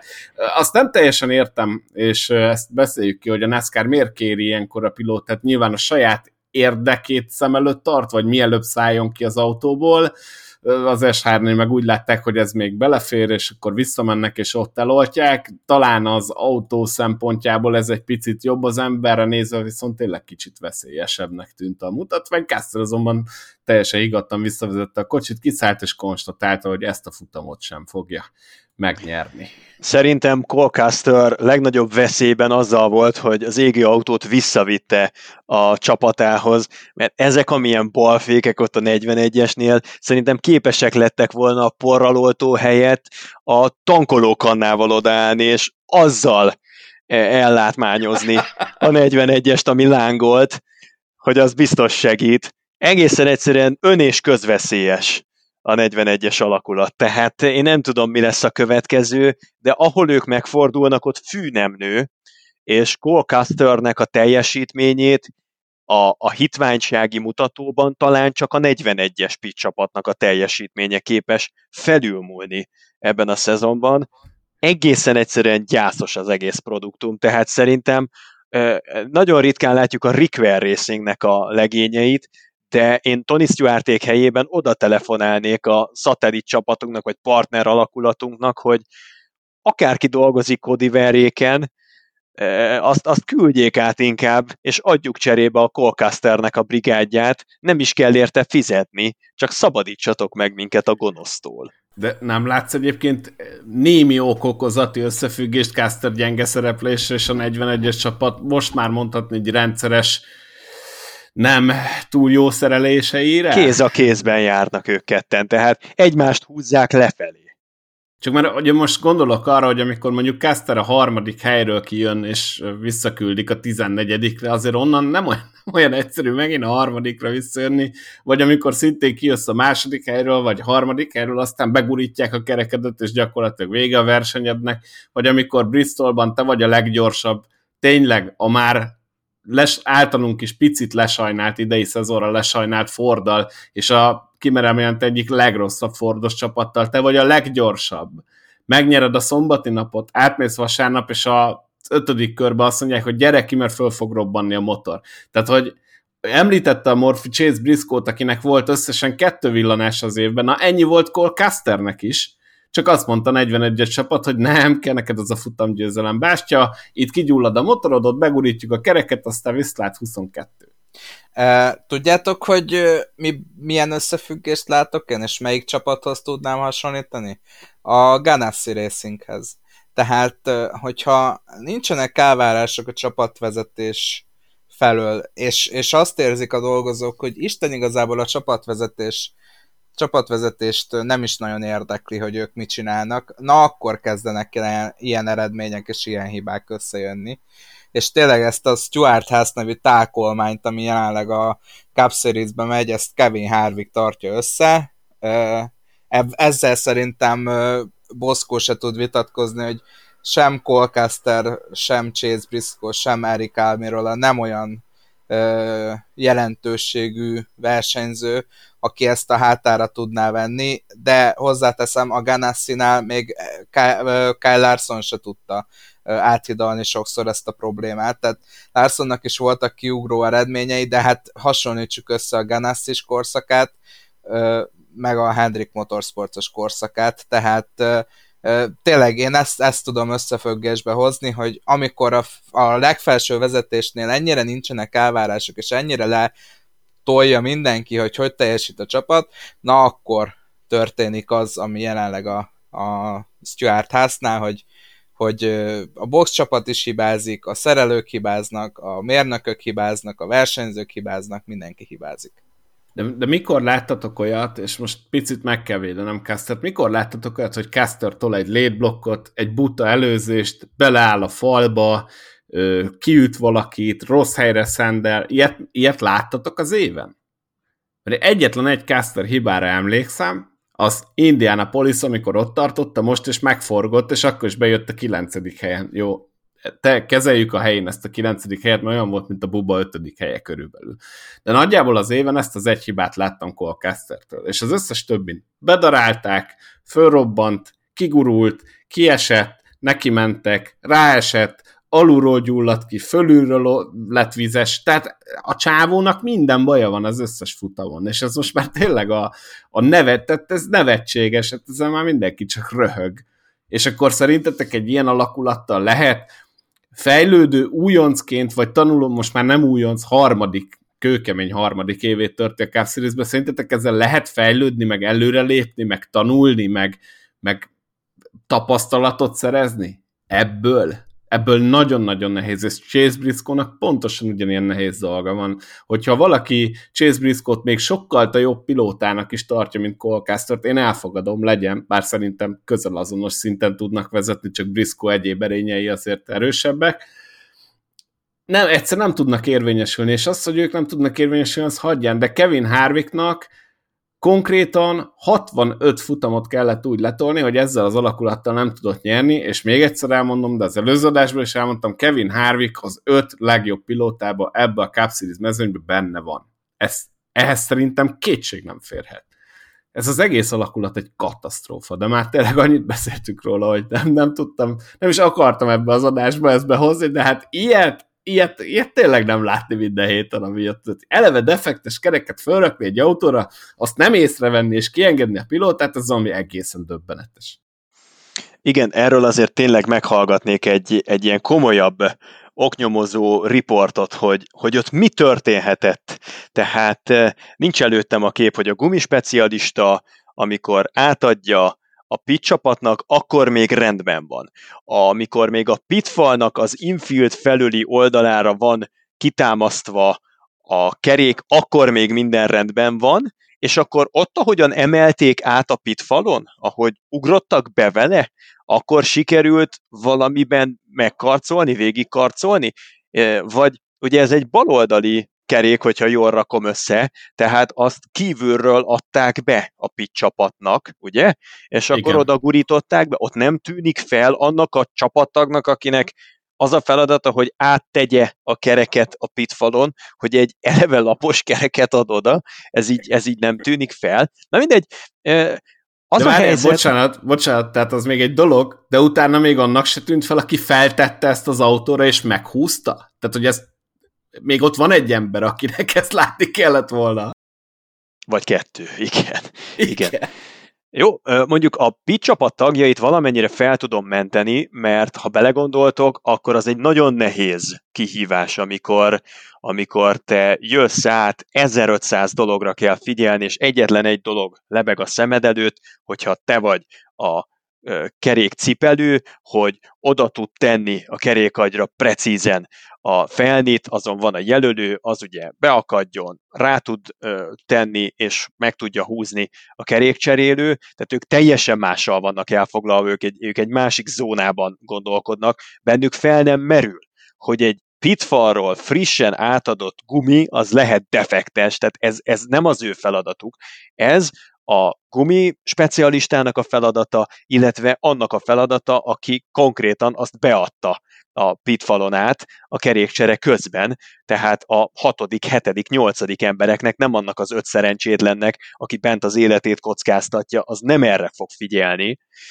Na az a jó hírem van, hogy ha már alulról bűzlik a hal, mert azt látjuk, hogy a 41-es csapatnak a szervezetlensége az hétről hétre megmosolyogtat mindenkit a pitródon. Fölül, ha lehetett felelős találni, akkor most már egy másik bűnbakot kell keresni, mert a Stuart House Racingnek az elnöke elment a Nemzeti Lacrosse Ligának a főtanácsnoki pozíciójába. Komolyan egy gyerekkori, esküszöm, egy gyerekkori álma volt, a Stuart House Racing elnökének, meg egy, egy abszolút szenvedélye a lacrosse, és elment a Nemzeti Lacrosse Ligába. Tony Stewart közleményben búcsúzott el tőle, és köszönte meg. Köszönet a boldog évekért, köszönet a sok-sok mindenért. Úgyhogy itt most tulajdonképpen házon belülről oldják meg a helyettesítést, és például Greg Cipadelli a Tony Stewart-tal azt hiszem két bajnoki címet is megnyert crew chief az, aki részben átveszi az elnöki feladatokat, a versenyzésért felelős részlegnek most már ő lesz az egyszemélyi felelős vezetője, úgyhogy igazán nem lehet mondani, hogy rossz kezekben lenne a Stuart House Racing, tehát elvárnék egy magasabb fokú szervezettséget ilyen személyi összetétel mellett. Hát, én egy kicsit Boszkot sajnálom, mert mert ő futballban ugye a Manchester United csapatnak szurkol, és hasonlóan összevisszaság van. Tehát ez a lacrosse történet, ez zseniális. Ezt én, ezt én nem tudtam, de hát ez, ez bele fog égni szerintem egy darabig a, az agyomba. De hát igen, hasonló szervezettség van a, a kedvenc foci csapata és a kedvenc csapata között. E- egyébként Boszkó mesél nekünk az RFK részéről, ami ugye a másik kedvenc csapatod. Igen, hát alapvetően én nekik szurkolok, úgyhogy talán, hogyha kell mondani egy rosszabbat a Stuart House Racingnél, ahol a kedvenc pilótán megy, nem összekeverendő, akkor igen. Hát akkor talán az RFK Racing jut eszembe még így a Fordos alakulatok közül, de amúgy a Manchesterrel kapcsolatban te se panaszkodhatsz, hiszen azért ott egy irányba húz a szívünk, de akkor elmondanám a további kedvenceimet, jó? Tehát én a New York Knicksnek szurkolok az NBA-be, a New York Giantsnek az NFL-be, ha már így vagyunk, én McLaren-es vagyok alapvetően. És melyik a kedvenc versenyződ a McLaren jelenlegi armadája közül? hát de igazából Lando Norris szeretem, nagyon Spato Wardot, őket nagyon csipázom, de igen, tehát tök jó volt azt is nézni, amikor Ovordnak így egymás után állt meg az autója, szóval én ezekhez hozzá vagyok edződve. Segít az objektivitásban, és engem ez így abszolút nem, nem mozdít. Én, én azt az egy kérdést tenném föl, és ezzel szerintem ezt zárhatjuk is ezt az egészen fantasztikus témakört, hogy ti tudnátok olyan dolgot mondani, amit az S3 még nem rontott el a pitben, a Stuart House Racing, ugye, és, és még hátra van azért pár futam, hogy mit tudom én, bedobják az emelőt az ablakon a pilótának, vagy ne, ne, nem is tudom, mondjuk a motorházat szerelik hátra, vagy hogy tudtok-e még ilyet kitalálni, amit az éven így figyelünk, hogy mikor következik be. Régen vitt már el versenyző emelőt a pályára. Tehát még esetleg azt el tudom képzelni, hogy elindul valaki az emelővel kifele, és hát egy darabig húzza maga mellett, vagy maga után. Bár annyira alacsonyan vannak ugye ezek az új autók, hogy nem tudom, hogy ez realisztikusan megtörténhet de ilyet még nem láttam ide. Én egy olyat el tudnék képzelni, hogy mondjuk mondjuk Watkins Glenben véletlenül az autónak a rossz oldalán keresnék a tankolónyílást. nem rossz, nem rossz ötlet egyébként. Mert ugye ott megfordult, tehát a drága hallgatók, hogy tudják, hogy alapvetően az ovál pályákon a bal oldalon kell ezt a töltőnyílást keresni, ellenben rótpályák esetében a jobb oldalon, és hát nem biztos, hogy erre gondolnak a 41-esnél majd, vagy hát ugye vegyük ide az egész Stuart House Racinget, mert ugye ők arra se gondoltak, hogy a Bristoli Dörtön sár lesz, szóval, hogy nem tartom egészen, hogy mondjam, van még egy, ezt van még egy, valamelyik képben már nem emlékszem, hogy melyik csapat csinálta meg, talán erre Zoli emlékszik, hogy hát most vagy az első kerekeket tették föl hátulra, vagy a jobboldaliakat baloldalra, ami ugye azért jelent problémát, mert mert az ovál versenyeken gyakorlatilag minden négy kerékben más és nagyon fontos keréknyomások szoktak lenni, tehát hogyha felcserélsz egy-két kereket, akkor az egész autónak a balansza mehet ki az ablakon. Tehát ezt se láttam még szerintem idén a Stuart hogy lehet, hogy csak nem mondták el. Mert azért olyan, olyanra én már emlékszem, hogy, hogy visszajött például Chase Briscoe, és iszonyatosan szenvedett a következő kiállásaig, és simán, simán el tudom képzelni, hogy azt már igazából pipa, csak nem tudtunk róla, és a Briscoe se úgy jött le a pályáról, hogy hát ezek az idióták összecseréltek itt a jövő hetet is, Úgyhogy lehet, hogy ez, ez már pipa. Ezt nagyon nehezen fogjuk megtudni, viszont amikor a kannás ember tuszkolja a másik oldalt, na azt tényleg, azt még így vizionáltam, azt megnézném. Meg az első tipped is szerintem jó, hogy emelőt még be lehetne hajítani, mert ezen kívül gyakorlatilag már mindent vitt be idén az SH, tehát a tankolót, meg a kereket azt már sikerült behajítani a, a pit roadra. És az lenne jó, hogyha a tankoló ember az addig keresné a tankoló nyílást az autónak a rossz oldalán, míg találna valamilyen nyílást, és oda betöltene mondjuk, vagy két kanna etanolt. Azt, azt úgy megnézném. Szerintem megoldják, mert ilyen szempontból viszont igen, csak kreatívak. Na, egy uh, hírünk maradt még, ami egy picit komolyabb lélegzetvétel, és már egy kicsit beszéltünk is róla, sőt, hát gyakorlatilag Zolita már ezt jóformán tényként kezelhetettek óta, hogy Noah Gregson váltja a Ty Dillon a 42-es Peti GMS Chevrolet-ban. Mit szólunk hozzá, hogy így már hivatalosan is ez a helyzet? Szerintem a lehető legjobb helyre került Noah Gregson.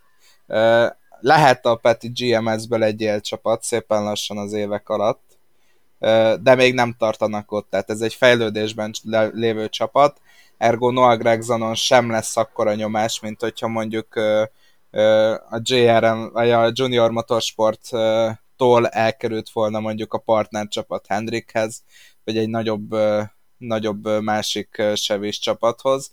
Úgyhogy én azt gondolom, hogy a tökéletes szintre került Noah Gregson egy fejlődő csapathoz, és szerintem szerintem a Peti GMS is jól fog vele járni, tehát hogyha hogyha nem roppan össze a, a nyomás alatt, az alatt a kis nyomás alatt Noah Gregson, mert azért az Xfinity-ben láttuk párszor, hogy, hogy el tud szállni az agya, akkor, akkor ő jó eredményeket fog szállítani a, a Petiéknek. Nem fogunk unatkozni 2023-ban sem.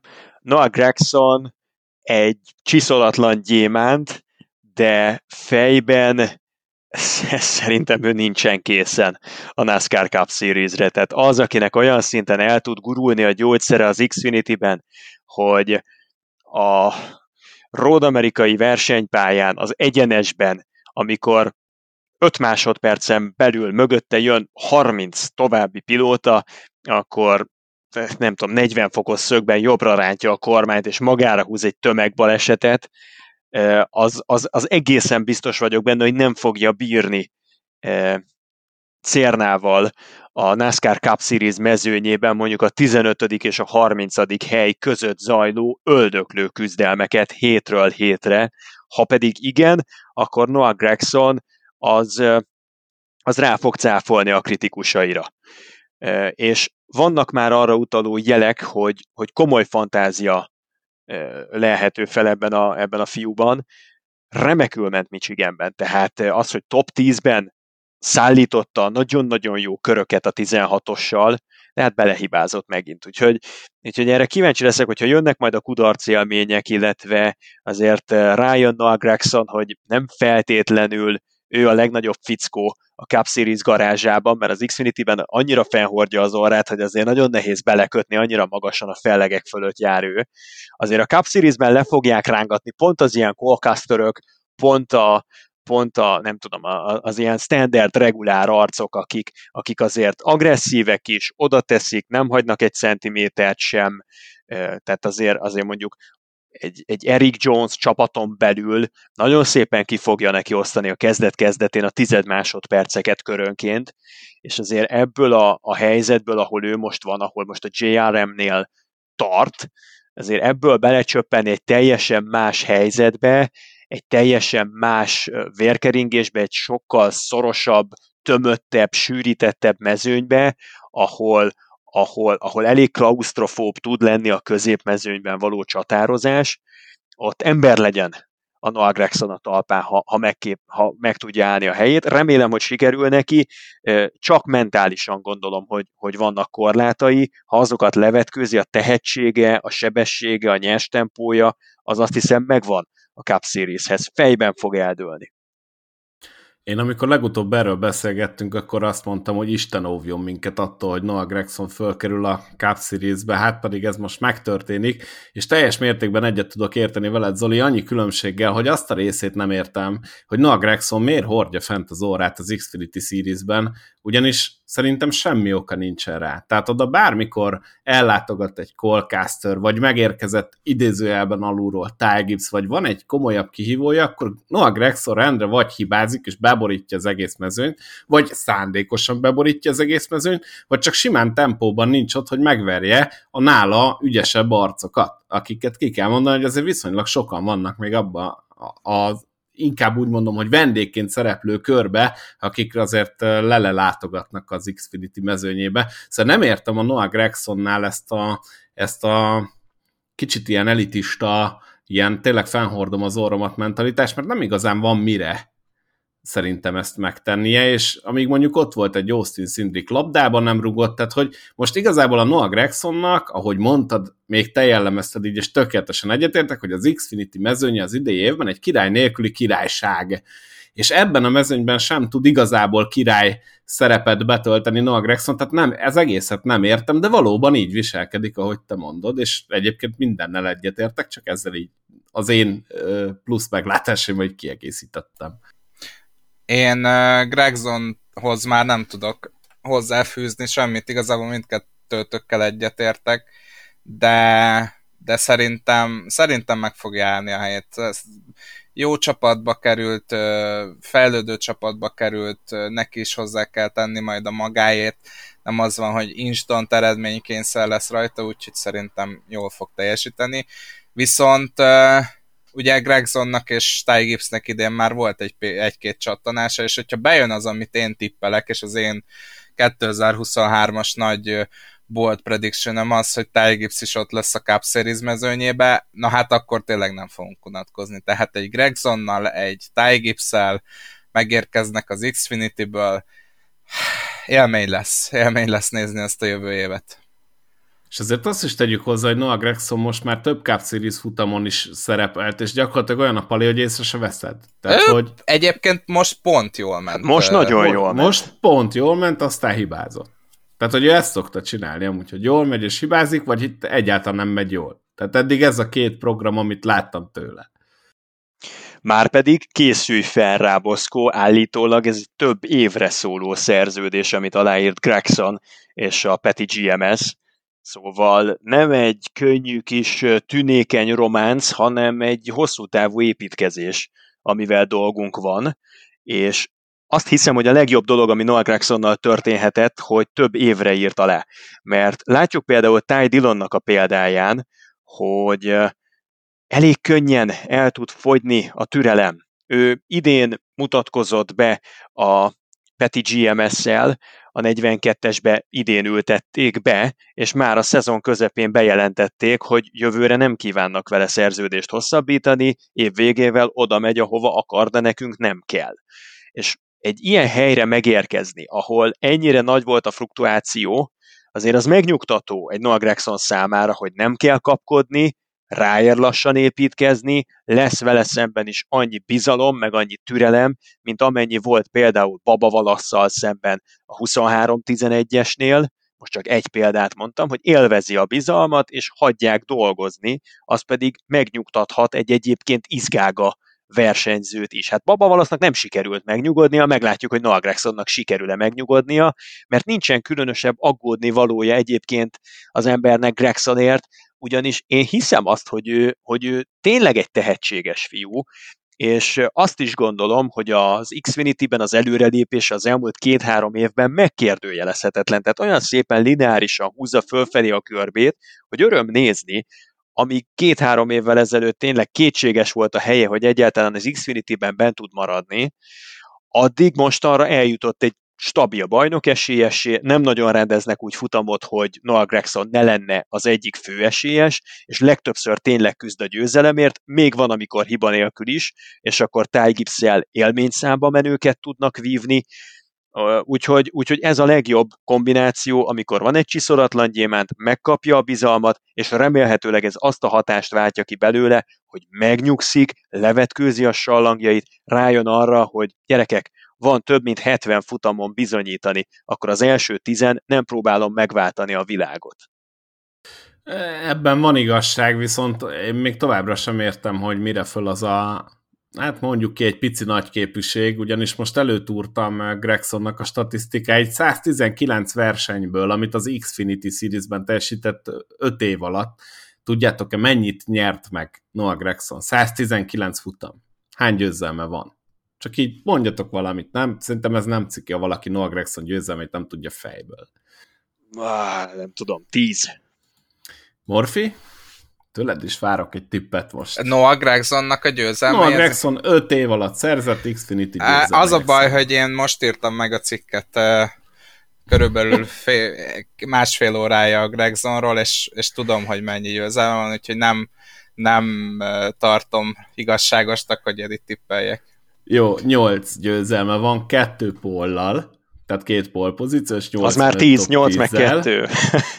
Igen, tehát ez 119 futamon, Cole Caster összesen 108 futam alatt szerzett 10 győzelmet, és 75 top 10 12 pole pozíció mellett, és nem volt nagyképű, pedig ezek jobb mutatók, akárhonnan nézem, és legutóbb az SS Greenlight Racing fantasztikus csapatával nyert Cole Caster otthon Kaliforniában, most csak azért vettem mellé, mert te mondtad őt példának, hogy majd le fogják törni egy kicsit ezt a lelkesedését Gregsonnak, míg Gregson a Junior motorsports megy, ami hát elég erősen a Hendrik Motorsportsnak mondhatni, az Xfinity is kis testvére, tehát még, még a, a technika sincs közelében sem, és Gregson úgy lépett elő bajnok esélyessé, mert tényleg azzal lépett elő, hogy tényleg mindenki aki benne láttak egy kis potenciált, elhagyta az elmúlt években az Xfinity Series-t. Kire gondolok? Gondolok itt Christopher Bellre, Tyler Reddickre, Chase Briscoe-ra, Cole Casterre soroljam még, tehát tényleg Austin Sindrick, mindenki fent van a Cup Series-ben, még eh, Harrison Burton is fent van a Cup Series-ben, tehát gyakorlatilag tényleg nem maradt ellenfele Noah Gregsonnak, és így beszélgetünk arról, hogy 119 futam alatt szerzett 8 győzelmet, tehát nem tudom, mire föl van az a nevezzük akkor inkább így, hogy túlzott önbizalma Noah Gregsonnak, szerintem ott, ott még egy kicsit alázatosabbnak kéne lenni, abban viszont teljesen egyetértek, hogy teljesen jó helyre kerül, és majd ebben a csapatban megnyugodhat, és összeszedheti magát, és óriási szüksége is lesz rá, mert jelenleg szerintem nem arra a polcra teszi magát, amelyikre való egy, egy olyan öttel lejjebb raknám át őt. A, a fejlődése megkérdőjelezhetetlen, ez igaz, de volt honnan jönni, és még egyetlen egy hírt szeretnék bedobni, hogyha ehhez nem szeretnétek semmit hozzáfűzni, igen, akkor kurjancsatok egy nagyot, senki, semmi. Nem, én egy hírt szeretnék hozzáfűzni, amit most tettek közzé. De Na. lehet te is azt mondanád. Nem, én egészen nem, mert én egy hülyeséget akartam még bedobni, de ma... Igen? Jó, oké. Okay. Én legalábbis most olvastam egy nem olyan régi mai hír, hogy Darian Grub lesz a crew chiefje Kimi Räikkönennek Watkins Glenben.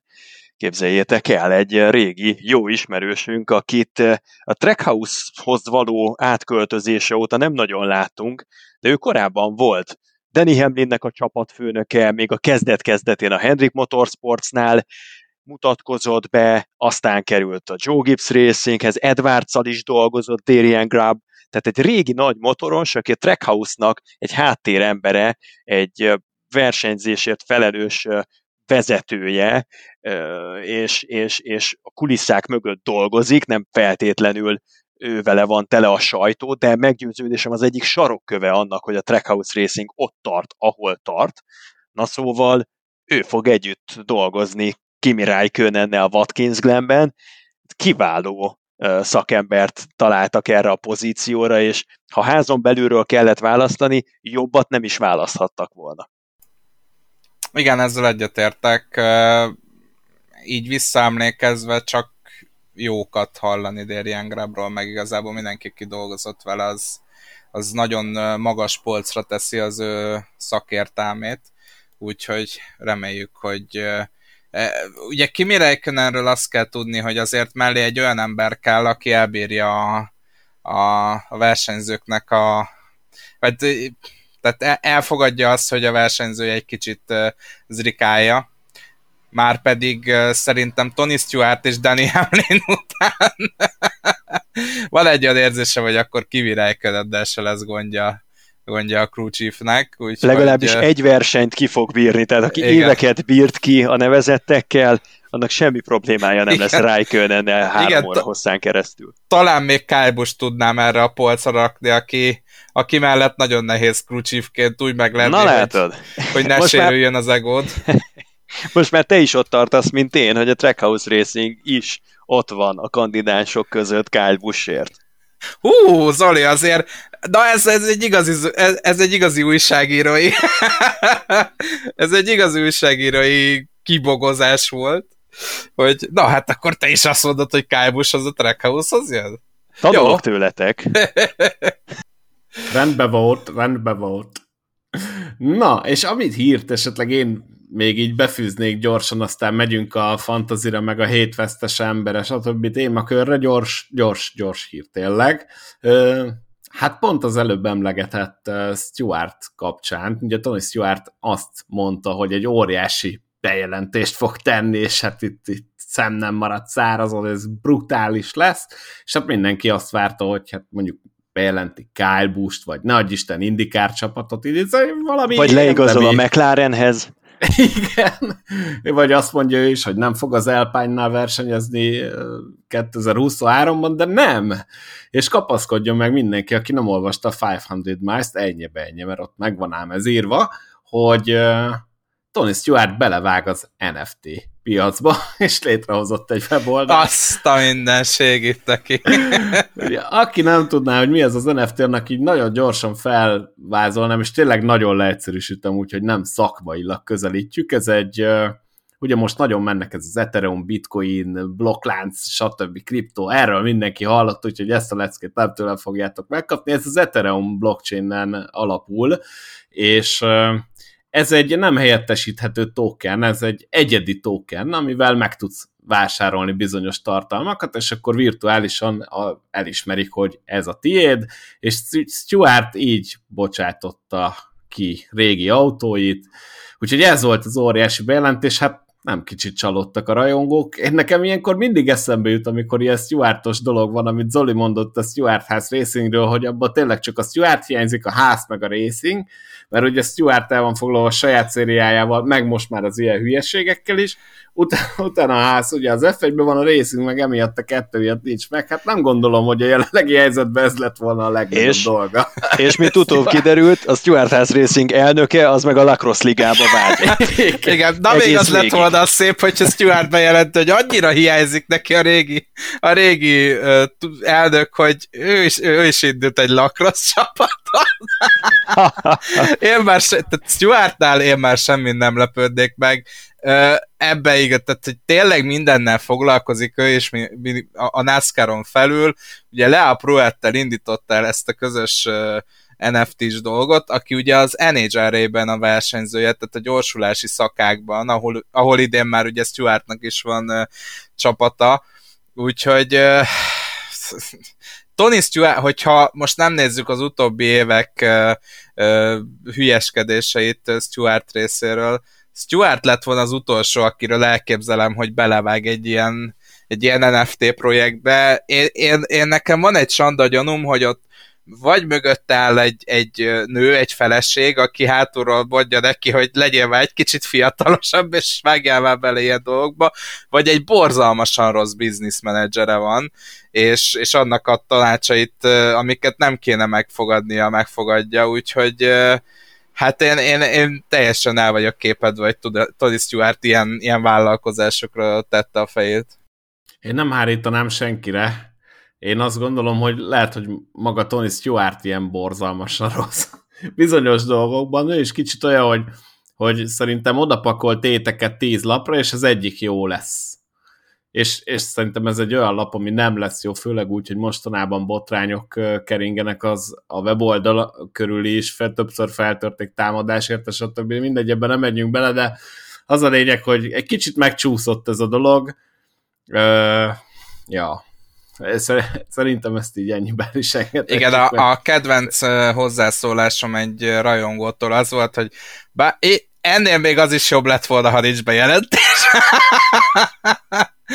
Tehát ez, ez szörnyű, és tényleg úgy, úgy bejelenteni, hogy na most itt megváltjuk a világot, és jön az a bejelentés, amire mindenki várt, és aztán bejelentik ezt. Tehát, hogy ez, ez egy óriási baklövés volt szerintem Tony Stewartéktól, és még azokat is szerintem elfordítja, aki, akit egyébként meg lehetett volna szépen lassan nyerni, hogyha egy picit csendesebben csinálják meg, vagy azonnal bejelentik ezt a dolgot, nem, nem csinálnak ilyen tízereket, még azokat is elfordította. Tehát ez még a, az őskülötes Tony Stewart rajongókat is egy kicsit megbotránkoztatta, és ezért sajnálom, hogy most nincs itt Molnár Dávid kolléga, mert az ő véleményére nagyon kíváncsi lennék, ugye ő, ő hatalmas Tony Stewart szurkoló volt, úgyhogy Hát Igen, mindegy. de moda, moda most érzékenyítő tréningem van, és azért nem, az azért az, az, a podcastban. Egyébként ezt azért dobtam be ezt a hírt, mert kapcsolódik a következő témakörhöz, ami pedig a hét embere, hét vesztese, hét külön díjasa, és én a hét vesztesére, ha megengeditek most így az egész Stuart House Racinget, élén Stuart, vagy Stuart House, szóval élén Tony Stewart-tal így jelölném erre a hét vesztesei kategóriára, ha megengedtek egy ilyen bővítést.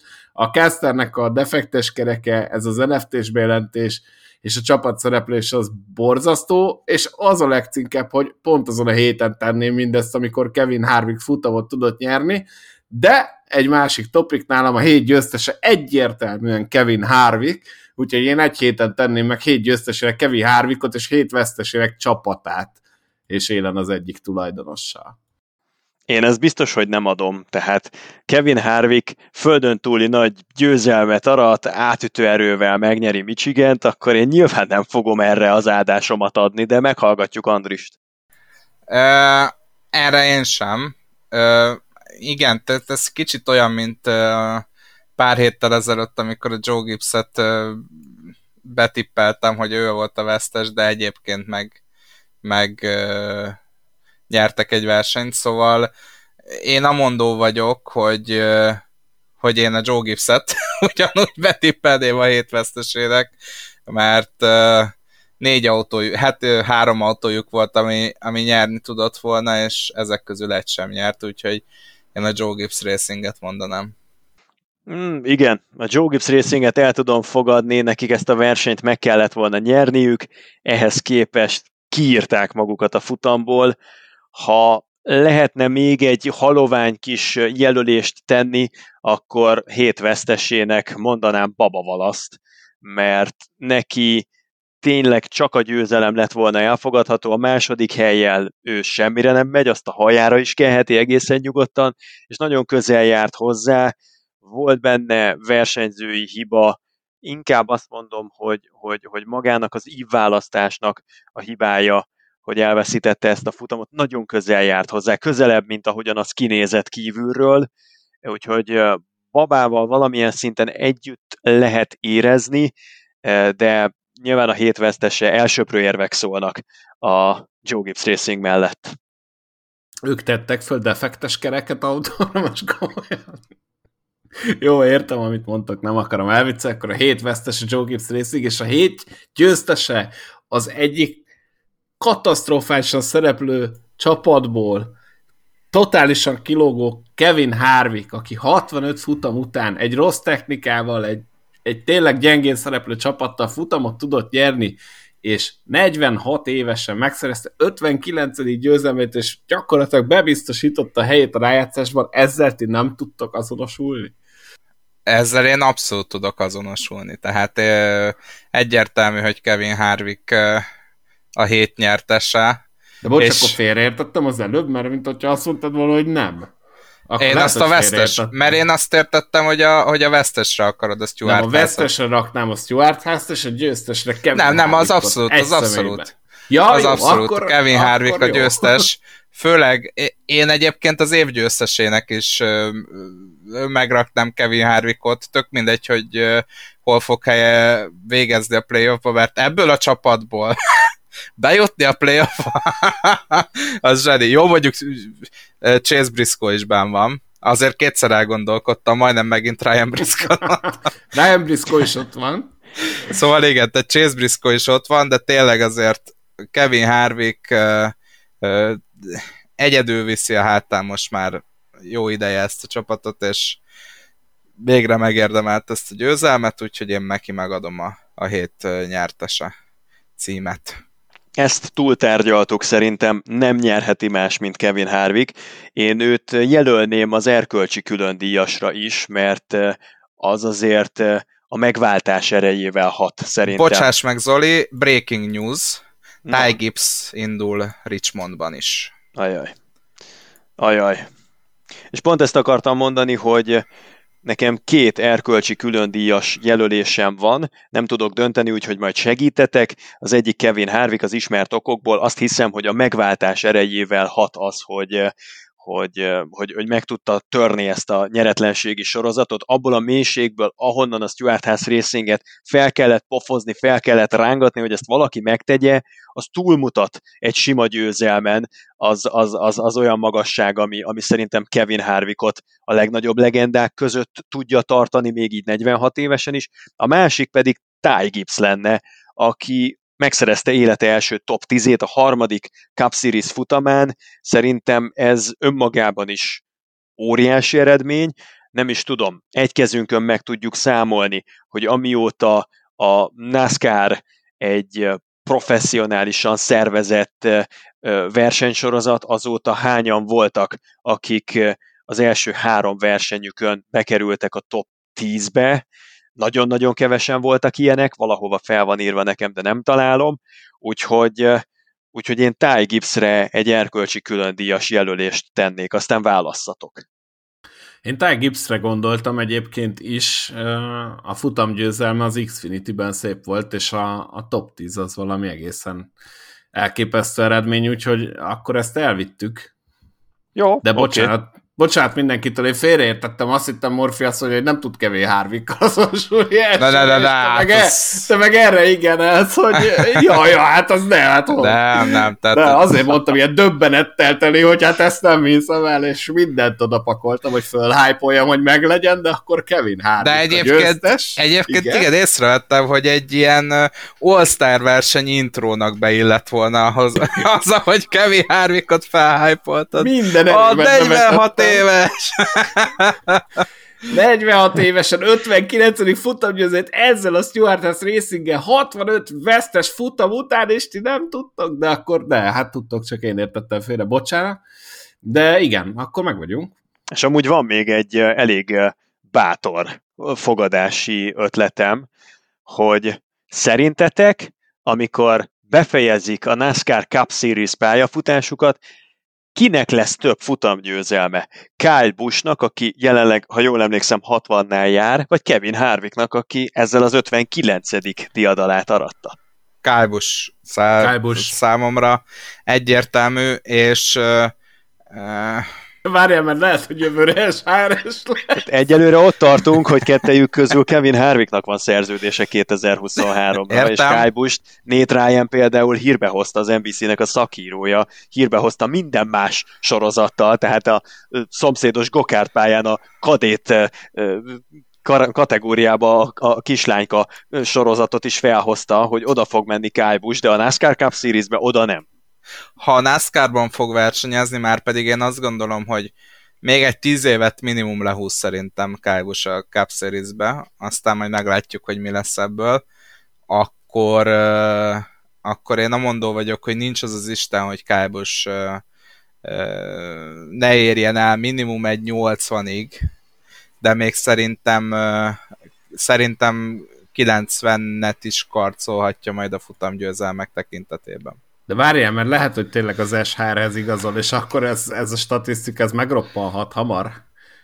Én, én picit, picit egyetértek Kevin Harvickkal abban, hogy Kálbus szerintem akárhova igazol, ott szintet fog lépni a csapat.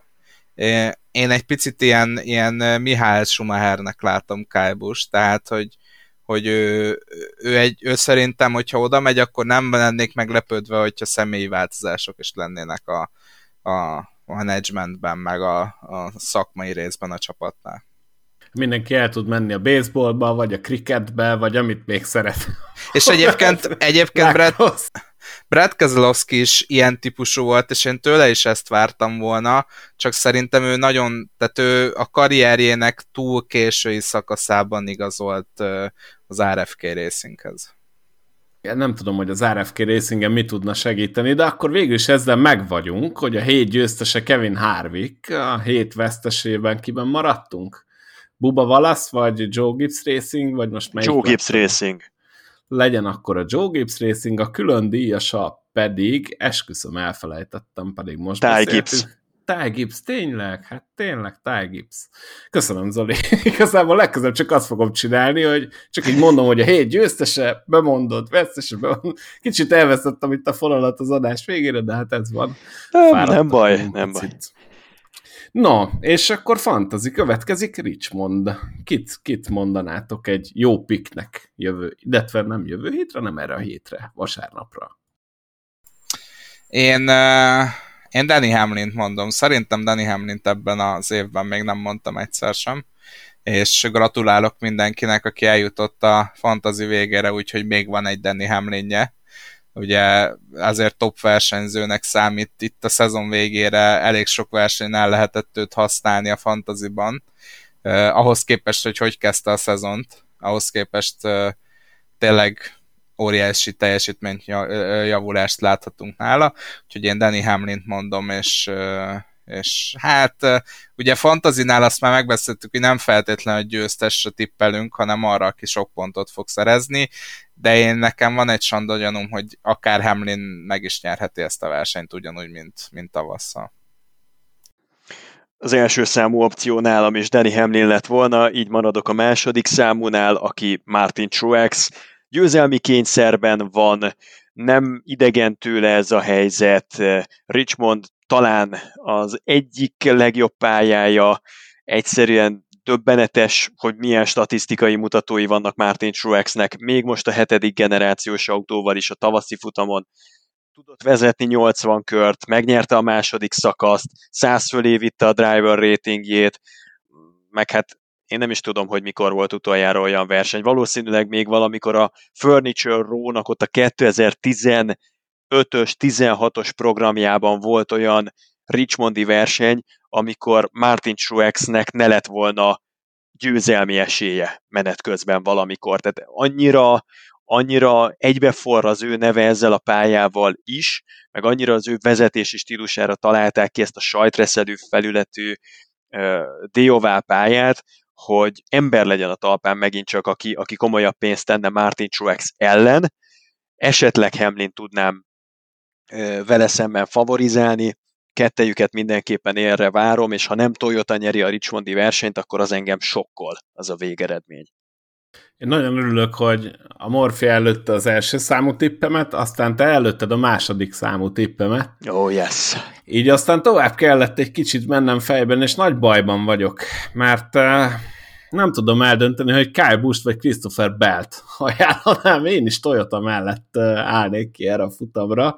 Uh, talán talán azért mondanám Christopher Belt, mert abból esetleg több maradhatott a drága hallgatóknak, mint Kyle Buschból, úgyhogy akkor az én tippem meg legyen Christopher Bell, de lehet, hogy nálam a komplet Joe, Joe Gibbs részén ezt a fantaziba, és egy Ryan Blaney-t meg így bepikkelek így a garázsba, nagyjából körülbelül ezzel fogok neki menni a hétvégének. Blaney-vel kapcsolatban az a bajom, hogy, hogy nagyon sokszor rátettem a voksomat, és minden egyszer csalódást okozott. Mindig vagy ő eldobta, vagy valami történt, amiből tehát egyszerűen nem, nem szerepelt jól. Úgyhogy én most Truex-ben érzem azt, hogy megszerezheti a győzelmet, és akkor Blaney óriási bajban lesz. Szerintem Blaney-nek ez most nem fog összejönni, úgyhogy akkor legyen Christopher Bell az én tippem, most akkor meg is vagyunk. Úgyhogy vasárnap este 9 órakor megtekinthető a NASCAR Cup Series Richmondi futama az Arena 4 Igen, és az Arena 4 pluszon. És olvassátok a híreket, friss infókat a 500miles.hu, illetve hallgassátok továbbra is a Menjetek Körbe podcastet. Ezek voltunk mi, köszi szépen a figyelmet, szevasztok! Sziasztok! Sziasztok!